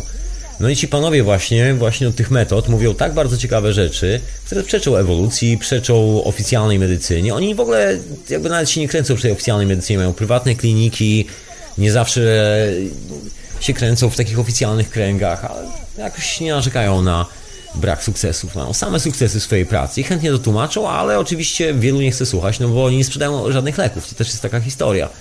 Oni mówią o tym, że właściwie każdy człowiek ma sam możliwość naprawienia się od początku do końca. Ze wszystkim, że oni tylko stymulują procesy. To jest fenomen. I pan dokładnie opowiada o tym, że jest bardzo niewielka różnica właśnie, żeby zmienić właściwości naszego organizmu, że robili takie eksperymenty z kosmonautami. No i teraz wyobraźmy sobie, że zmieniamy lekko właściwości i co się dzieje z tym końcem świata? No właśnie, początek chyba raczej. Ciekawa historia. Koniec historii. Koniec. Terence McKenna mawiał, że to jest koniec historii. McLuhan to samo, koniec historii. No tak, no zapętla, zapętla się to, zapętla się to z, coraz w większym tempie zjadanie własnego ogona. To jest ten powód, dla którego teraz, jak myślę, widzimy wszystkie rzeczy naraz. Nie, nigdy nie było w historii świata tak, żeby wszystkie rzeczy, katastrofy, takie, które wywołuje ja, wywołuję jako istota swoim myśleniem, żeby wydarzyły się naraz, żebym był świadkiem tak pięknej katastrofy. Następnym razem też się nie uda. I też będzie pięknie. Tak właśnie, ksiądz. Indeed. Właśnie, no tak wracę, wrócę jeszcze na zakończenie tego odcinka, do tego wątku, który się tutaj istnieje cały czas, dzisiaj. I nie jest dalej skończony i dalej ja będę rozwijał ten wątek. Bo jest kilka rzeczy o archeologii, których dzisiaj nie chciałem tutaj przy tej wyciągać książki i wiesz, tak robić takiego cyrku. Nie, no rozumiem. Siądę sobie sam ze słuchaczką, ze słuchaczem, wiesz, kameralne grono. Porozmawiamy sobie troszeczkę na temat szelestu kartek papieru. Rozumiesz, ale to następnym razem ja troszkę więcej przytoczę tych przykładów wykopywanych z ziemi, ale do czego zmierzam? Bo jest takie przeświadczenie często, nawet na czacie w tym momencie widzę dyskusje, takie bardzo techniczne o zmianie D N A i tak dalej, i tak dalej, ale nikt dalej nie dopuszcza, że jedyną opcją i tą, którą działa interakcji z naszym D N A, jak się okazuje, czy w ogóle jakiejkolwiek interakcji, jest to, co stosują Indianie, emocje. To nie jest tak, że jakaś elita może ci wykraść technologię, może ci coś zrobić, tego nikt nie zrobi za ciebie. Ta elita, jak na ironię, będzie miała najbardziej zablokowany i ma najbardziej zablokowany dostęp do tej technologii, bo opcja jest dosyć prosta, właściwie bez wyboru można powiedzieć, że albo jest się elitą, albo yy, albo ma się dostęp do tej technologii. No, troszeczkę kabel tutaj zaszwankował, a tu jeszcze... Chciał ci się zmienić las. Otóż to... No nie, nie, nie, tu są jeszcze jak zwykle jakieś... Ta maszyna szaleje po prostu. No ale wracając do tego tematu... Let me. Och jejku, mam już. Mam już. Uff, gotowe. Tak to jest z tymi urządzeniami. O wiele łatwiej byłoby emocją. Szybka podróż. Szybka podróż po wymiarach. Tak, tak. W innej przestrzeni, w przestrzeni urządzenia właśnie. I to jest zabawne. Urządzenie nie ma tej samej przestrzeni, którą ja mam, dlatego zawsze jest szukanie doskonałego interfejsu do urządzenia. Cała nasza cywilizacja, tak powiem, szczezła na szukaniu jeszcze lepszego uchwytu do śrubokręta. Się do tego się to sprowadziło. No, emocja jest takim uniwersalnym interfejsem w sumie. Robi właściwie wszystko. My je używamy tylko w takiej... jako cienia. Dopiero wtedy, kiedy... Kiedy już ogarniemy tą emocję, siadamy i coś i robimy, i to jeszcze w taki głupi sposób, że bierzemy materię i mówimy, nie, nie, zrobimy to tak, żeby wytrzymało fizycznie, żeby to fizycznie było zrobione z czegoś, co jest twarde, albo miękkie, albo coś. Nie szukamy zjawiska, tylko budujemy maszynę, która coś popchnie. A tu się okazuje, że świat nie jest oparty na popychaniu, przynajmniej tak twierdzili ci, którzy zostawili te wszystkie zabytkowe historie po sobie. Tak samo twierdzą ci, którzy dalej zostali w lasach i tak samo... No, głoszą te wszystkie słuchy o tej całej historii, tak zwanej zmianie, która właśnie teraz się dzieje, o pewnych sprawach, które i tak nastąpią, które są takie dosyć zjawiskowe, bo teraz jesteśmy w takim łagodnym okresie tego wszystkiego. Raptem tylko dwa trzęsienia ziemi, takie większe, ale może być moment, że będzie ich dwadzieścia minutę, także się to może dosyć raptownie zmienić. Ty miałeś taki ciekawy sen z tą historią, w ogóle z tym znikaniem ludzi. Nie sen. To, znaczy nie, nie, nie sen. To była to, wizja. To taka wizja właśnie była. No, z, taka wizja, że, że właśnie widziałem, jak wszyscy, znaczy wszyscy, wyglądało tak, jakby wszyscy odlatywali. I bardzo zapraszali mnie, żebym z nimi odlatywał. Choć koniecznie wyciągali ręce. Ja tak byłem przekonany tym, że nie chcę z nimi odlatywać. I jakby zostałem sam, mam do dyspozycji własną planetę. Jest w ogóle, jest bardzo ciekawa teoria na temat tego, co się może wydarzyć. Jakby te wszystkie legendy, bo i tak o tym powiem, i tak tam wspominałem w starych hiperprzestrzeniach, także tutaj nie zdradzę wątku i plotu tej historii. Mówi, mówi o tym, że zostaniemy jakby wessani. Część z nas zostanie wessana. Wyobraź sobie, że pojawia się obiekt obok planety Ziemia, który ma inny potencjał grawitacyjno-magnetyczny. Inny. No tak, no taki magnes na, wiesz... Lekka różnica potencjałów. Tak, tak. I nagle dosłownie wysysa ludzi z jednej planety i przenosi na drugą. Kosmiczne podróże. I właściwie nie wiadomo teraz w tym momencie, na której my jesteśmy. Czy jesteśmy na tej, która wysysa, czy na tej, która odsysa, bo ponoć są dwie. I jeszcze, o czym niewielu ludzi wie, zanim zaczęło się Bizancjum chrześcijańskie... Byłeś w Istambule, właśnie, nawet tam byłeś. Hagia Sophia, tak? się nazywa. No, tudzież Blumowsk. Okej, okay. Jedno i to samo. Tak, tak. Zanim to się wszystko zaczęło, zanim zaczął się Mosk, zanim się zaczęła Hagia Sophia, zanim zaczął się jakikolwiek rytuał, jakakolwiek sekta wierząca w cokolwiek, to tam jeszcze na samym początku był taki mocny mit dwóch braci, którzy się spotykają raz na jakiś czas i się wymieniają żoną. Coś w tym stylu, jakiś taki bardzo metaforyczny obraz. I ten drugi brat był nazywany Czarne Słońce w tamtej mitologii. Konkretnie brat naszego Słońca, tego, które widzimy na niebie. A my jesteśmy tą istotą, która, wiesz, może sobie podróżować. To są też takie historie. Nie wiadomo, co się za tym kryje, wiesz. Koncepcji jest wiele. Możesz teraz usiąść i w przeciągu sobie pół godziny zbudować teologię z tego, oczywiście. Opowiedzieć no, o reptylianach, wiele, wiesz. Tero, wiele to, och, możesz wszystko wymyśleć, nie? Jeszcze Biblię do tego dodać. Uff, to już w ogóle stanie. No, no, godziny. Wszystko wymyślone już, ale jeszcze i tak można... Własny miks. Wybrać, tak. No każdy może sobie swoją planetę stworzyć. Ale freski jeszcze zostały. Oryginalne freski, gdzie właściwie na samym początku Bizancjum, zanim to jeszcze była taka monolityczna kultura, panowało tam takie przekonanie i zdobienia o tym świadczą, że Ziemia, że Słońce nie jest jedno, są dwa Słońca. Czarne Słońce. O tym też kilka innych ludzi mówi, o tym mówią Indianie Navajo, o Czarnym Słońcu, o bracie naszego Słońca, o tym, że jesteśmy zduplikowanym układem. I się przeciągamy co jakiś czas. Rozpięci jesteśmy od do. Otóż to. No tak, tak, tak to, tak to sobie knułem też kiedyś. Bo nie jesteśmy w, jakby, no nie wiem, jeśli można mówić o sobie, jako o osobie i zestawie jakichś rzeczy, to jesteśmy właśnie rozpięci zazwyczaj. Some days are better than others. Nie jesteśmy codziennie takimi nie. samymi ludźmi. I widać ciągle przepływ tej, nie wiem, energii z jednego... No ale właśnie, czy to wtedy, czy w takim razie dwa bieguny?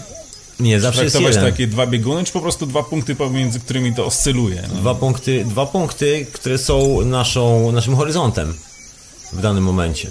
Jeżeli potrafisz sam kształtować ten punkt, to w tym momencie twój horyzont może znaleźć się wszędzie. Nie tylko na drugim Słońcu, na drugiej Ziemi, tylko twój horyzont może znaleźć się na końcu kosmosu.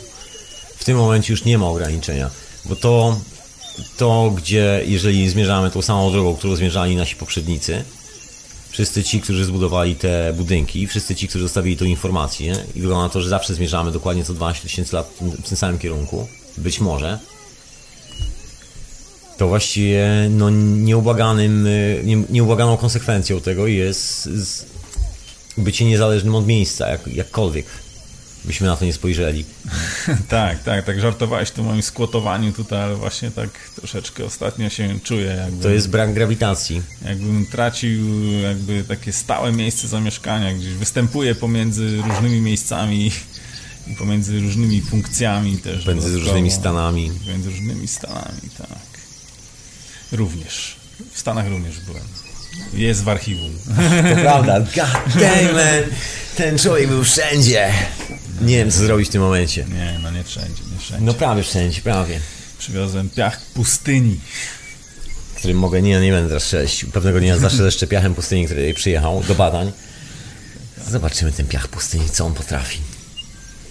Być może, a tam jest troszeczkę właśnie tego zielonego kwarcu, jeżeli się przyjrzeć. Poważnie. Zaraz będziemy mogli sprawdzić to tą jest, historię. Tam tylko trochę daleko od Sahary jest. To nie jest istotne, tam jest wszędzie tego pełno. W sumie ta pustynia ma różne kolory, powiem ci. W jednym miejscu jest troszkę bardziej czerwona, w innym taka wpadająca bardziej w kolor brzoskwiniowy. No właśnie, skąd to się wzięło? Skąd to się wzięło? Skąd to się bierze? Bo to się ciągle bierze. To ciągle jest, bo my tu jesteśmy. Mieli się. Się mieli. Także w ciekawe miejsce idziemy jako cywilizacja. Normalne jest to, że to, co mamy teraz, i tak nie przetrwa. To jest naprawdę dowcip. Wszyscy zbieracze złotych monet i kont w banku mają przestrane dosyć mocno, bo właściwie nie będą w stanie otworzyć swojego sejfu. Nawet dostaną kluczyki do ręki. Po prostu będą w takim stanie, podejrzewam. Także ta sztuczka może się nie uda. Zresztą to i tak już nie, nie będzie miało żadnej wartości, no bo w momencie, kiedy jest przejście na zarządzanie, że tak powiem, sobą emocjonalnie, i na to, że emocjami wybierasz sobie, emocją wybierasz sobie ten punkt w kosmosie, do którego chcesz podróżować, no to automatycznie jest porzucenie jakiejkolwiek grawitacji, czyli porzucenie materii, czyli możesz robić sobie taką materię, jaką chcesz, jeżeli potrzebujesz. Twoja sprawa. No i autentycznie nie zasoby, ale informacje. To jest też kolejny taki aspekt tego wszystkiego. Że tego się nie da po prostu obejść w inny sposób. To jest taka kompleksowa historia. To jest, to jest tak jak z tą krwią. Jeżeli chcesz to zrozumieć w całości, to musisz zrozumieć tą historię ze swoją krwią. To jest coś na zasadzie jakiej prawdy objawionej. Dlatego wszystkie te konstrukcje w ogóle jak prawdy objawione, matematyki, wiesz, wszystkie proporcje są te same. Nawiązania do gwiazd te same. Plany architektoniczne, na których jest to budowane, praktycznie odzwierciedlają te same kawałki galaktyk. Wszystko jest kompleksowe, tam nie ma czegoś, co mogłoby być przypadkiem. Ostatnią taką rzeczą, taką strasznie fascynującą, zamierzam sobie do tego w wolnym czasie wrócić i w ogóle przejrzeć, to jest manuskrypt Wojnicza. To jest fenomen. Koleś, który to pisał, nie pomylił się ani razu. A jest to naprawdę tęgi manuskrypt, napisany ręcznie, w piętnastym wieku. Nikt nie wie, kto to zrobił. Jest zapisany tak dziwnym pismem, którego nikt nie jest w stanie szyfrować i ma bardzo dziwne rysunki. I żeby było zabawniej, wydaje mi się, że rozumiem te rysunki i że jestem w stanie, właściwie zbudowałem urządzenie dokładnie według tych rysunków. Dokładnie to urządzenie. Pan nie widzi teraz. I szkoda, że Państwo tego nie widzą po raz drugi. Otóż to. I to jest fenomen, że jest taka książka, której nikt nie jest w stanie odczytać. I być może był to ostatni zapis gdzieś tam w alchemicznych kręgach, który gdzieś tam krążył, który się zachował jeszcze, być może w, księ w, w księgozbiorze watykańskim coś jest, tam mają niezłe ponoć zbiory. Gdzieś ślady tej informacji, bo ja nie sądzę, żeby to wszystko zginęło, cała ta informacja. Zawsze było kilku ludzi, którzy ją przekazywali dalej. Zawsze było kilku jakichś kolesi typu Nikola Tesla, którzy nagle otwierali, wiesz, bramy do nowego świata i mówili, hej panowie, to nie materia, to... My stwarzamy materię i robimy to tak. I pokazywał, jak to robić. I teraz przychodzi już jakby pora na takie masowe ruszenie, bo już było po pierwszych wizjonerach, był impuls został wpuszczony, że tak powiem, w środowisko, pierwsza iskra poszła. No i teraz jest właśnie ta generacja i ta generacja, jak na ironię, właśnie no jest sklejona z tym całym ruchem Ziemi magnetyczno-grawitacyjnym, bo to się nie dzieje wtedy, kiedy jest spokojnie. Przynajmniej na to wygląda, te wszystkie piramidy, te wszystkie dziwne budynki w Meksyku, te dziwne kultury, to się dzieje wtedy, kiedy jest albo pomiędzy tymi katastrofami, albo chwilę przed. To jest taki moment, wiesz, pobudki przed tym, żeby zostawić troszeczkę ku pamięci poprzedniemu pokoleniu, żeby miało się od czego odbić, ewentualnie zostawić sobie miejsca do lądowania, jak, że tak powiem, kurz opadnie wszędzie, że tak powiem, być może troszkę porządki zrobić, odwiedzić znajomych, zobaczyć, kto tutaj, jak się ma. Rozumiesz? I zostawili sobie takie lotniska.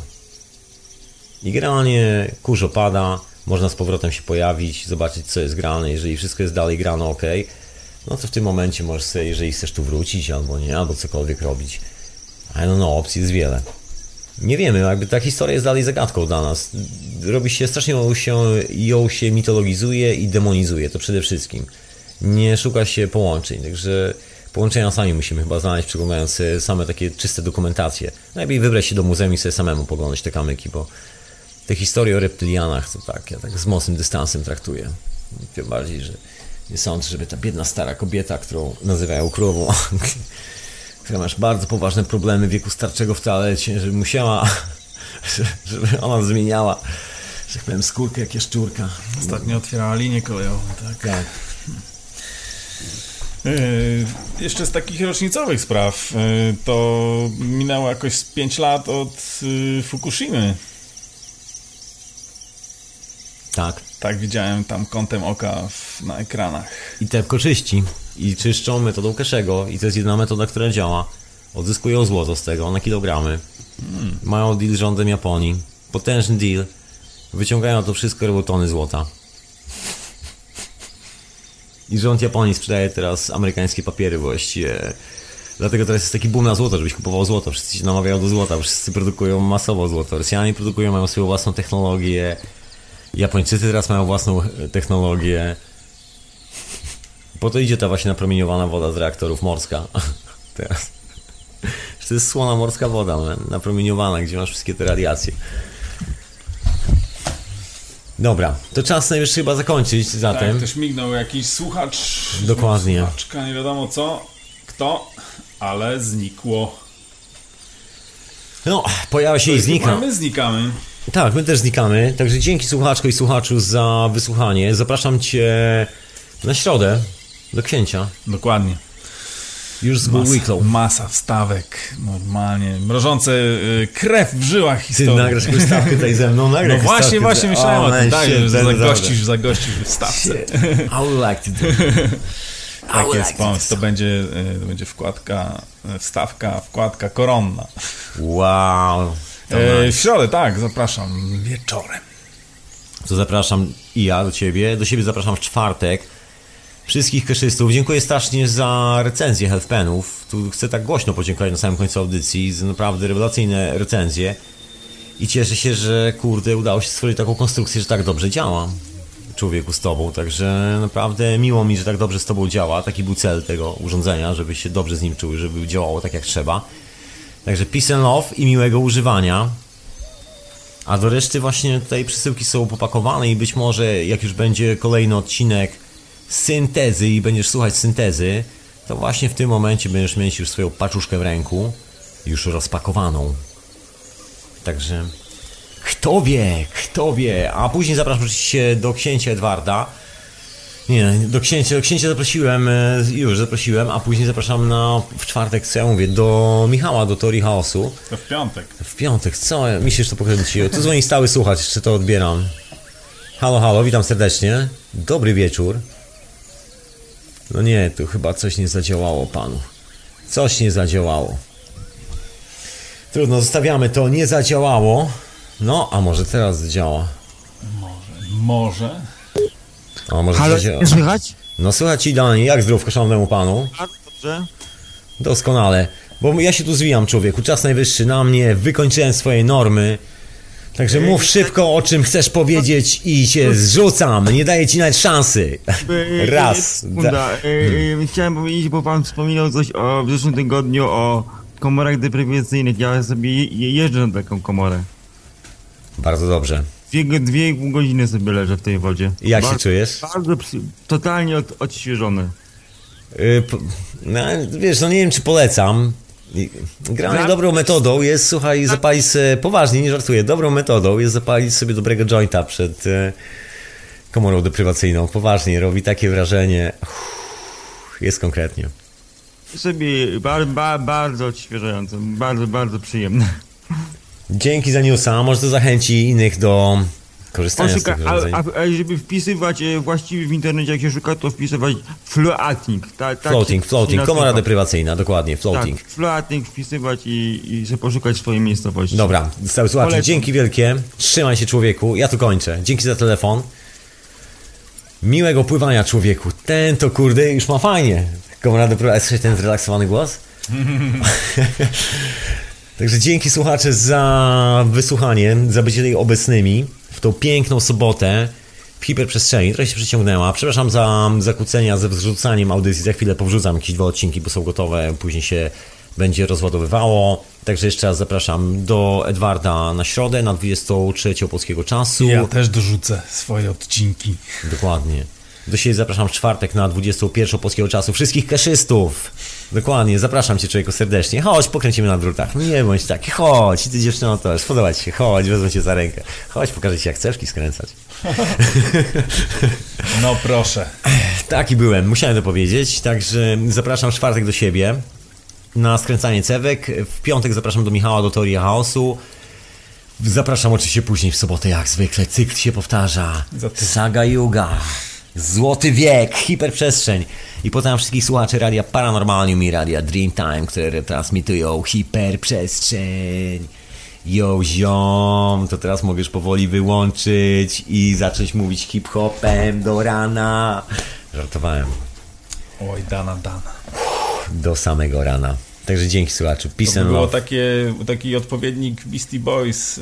Tak, po prostu. On and on to the break of dawn. On and on, on and on. Dana, dana, do samego rana.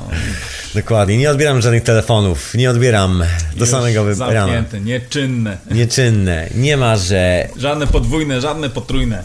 Sobota. Zarobiony jestem, proszę pana. Zarobiony. I proszę pani też. Także do usłyszenia następnym razem.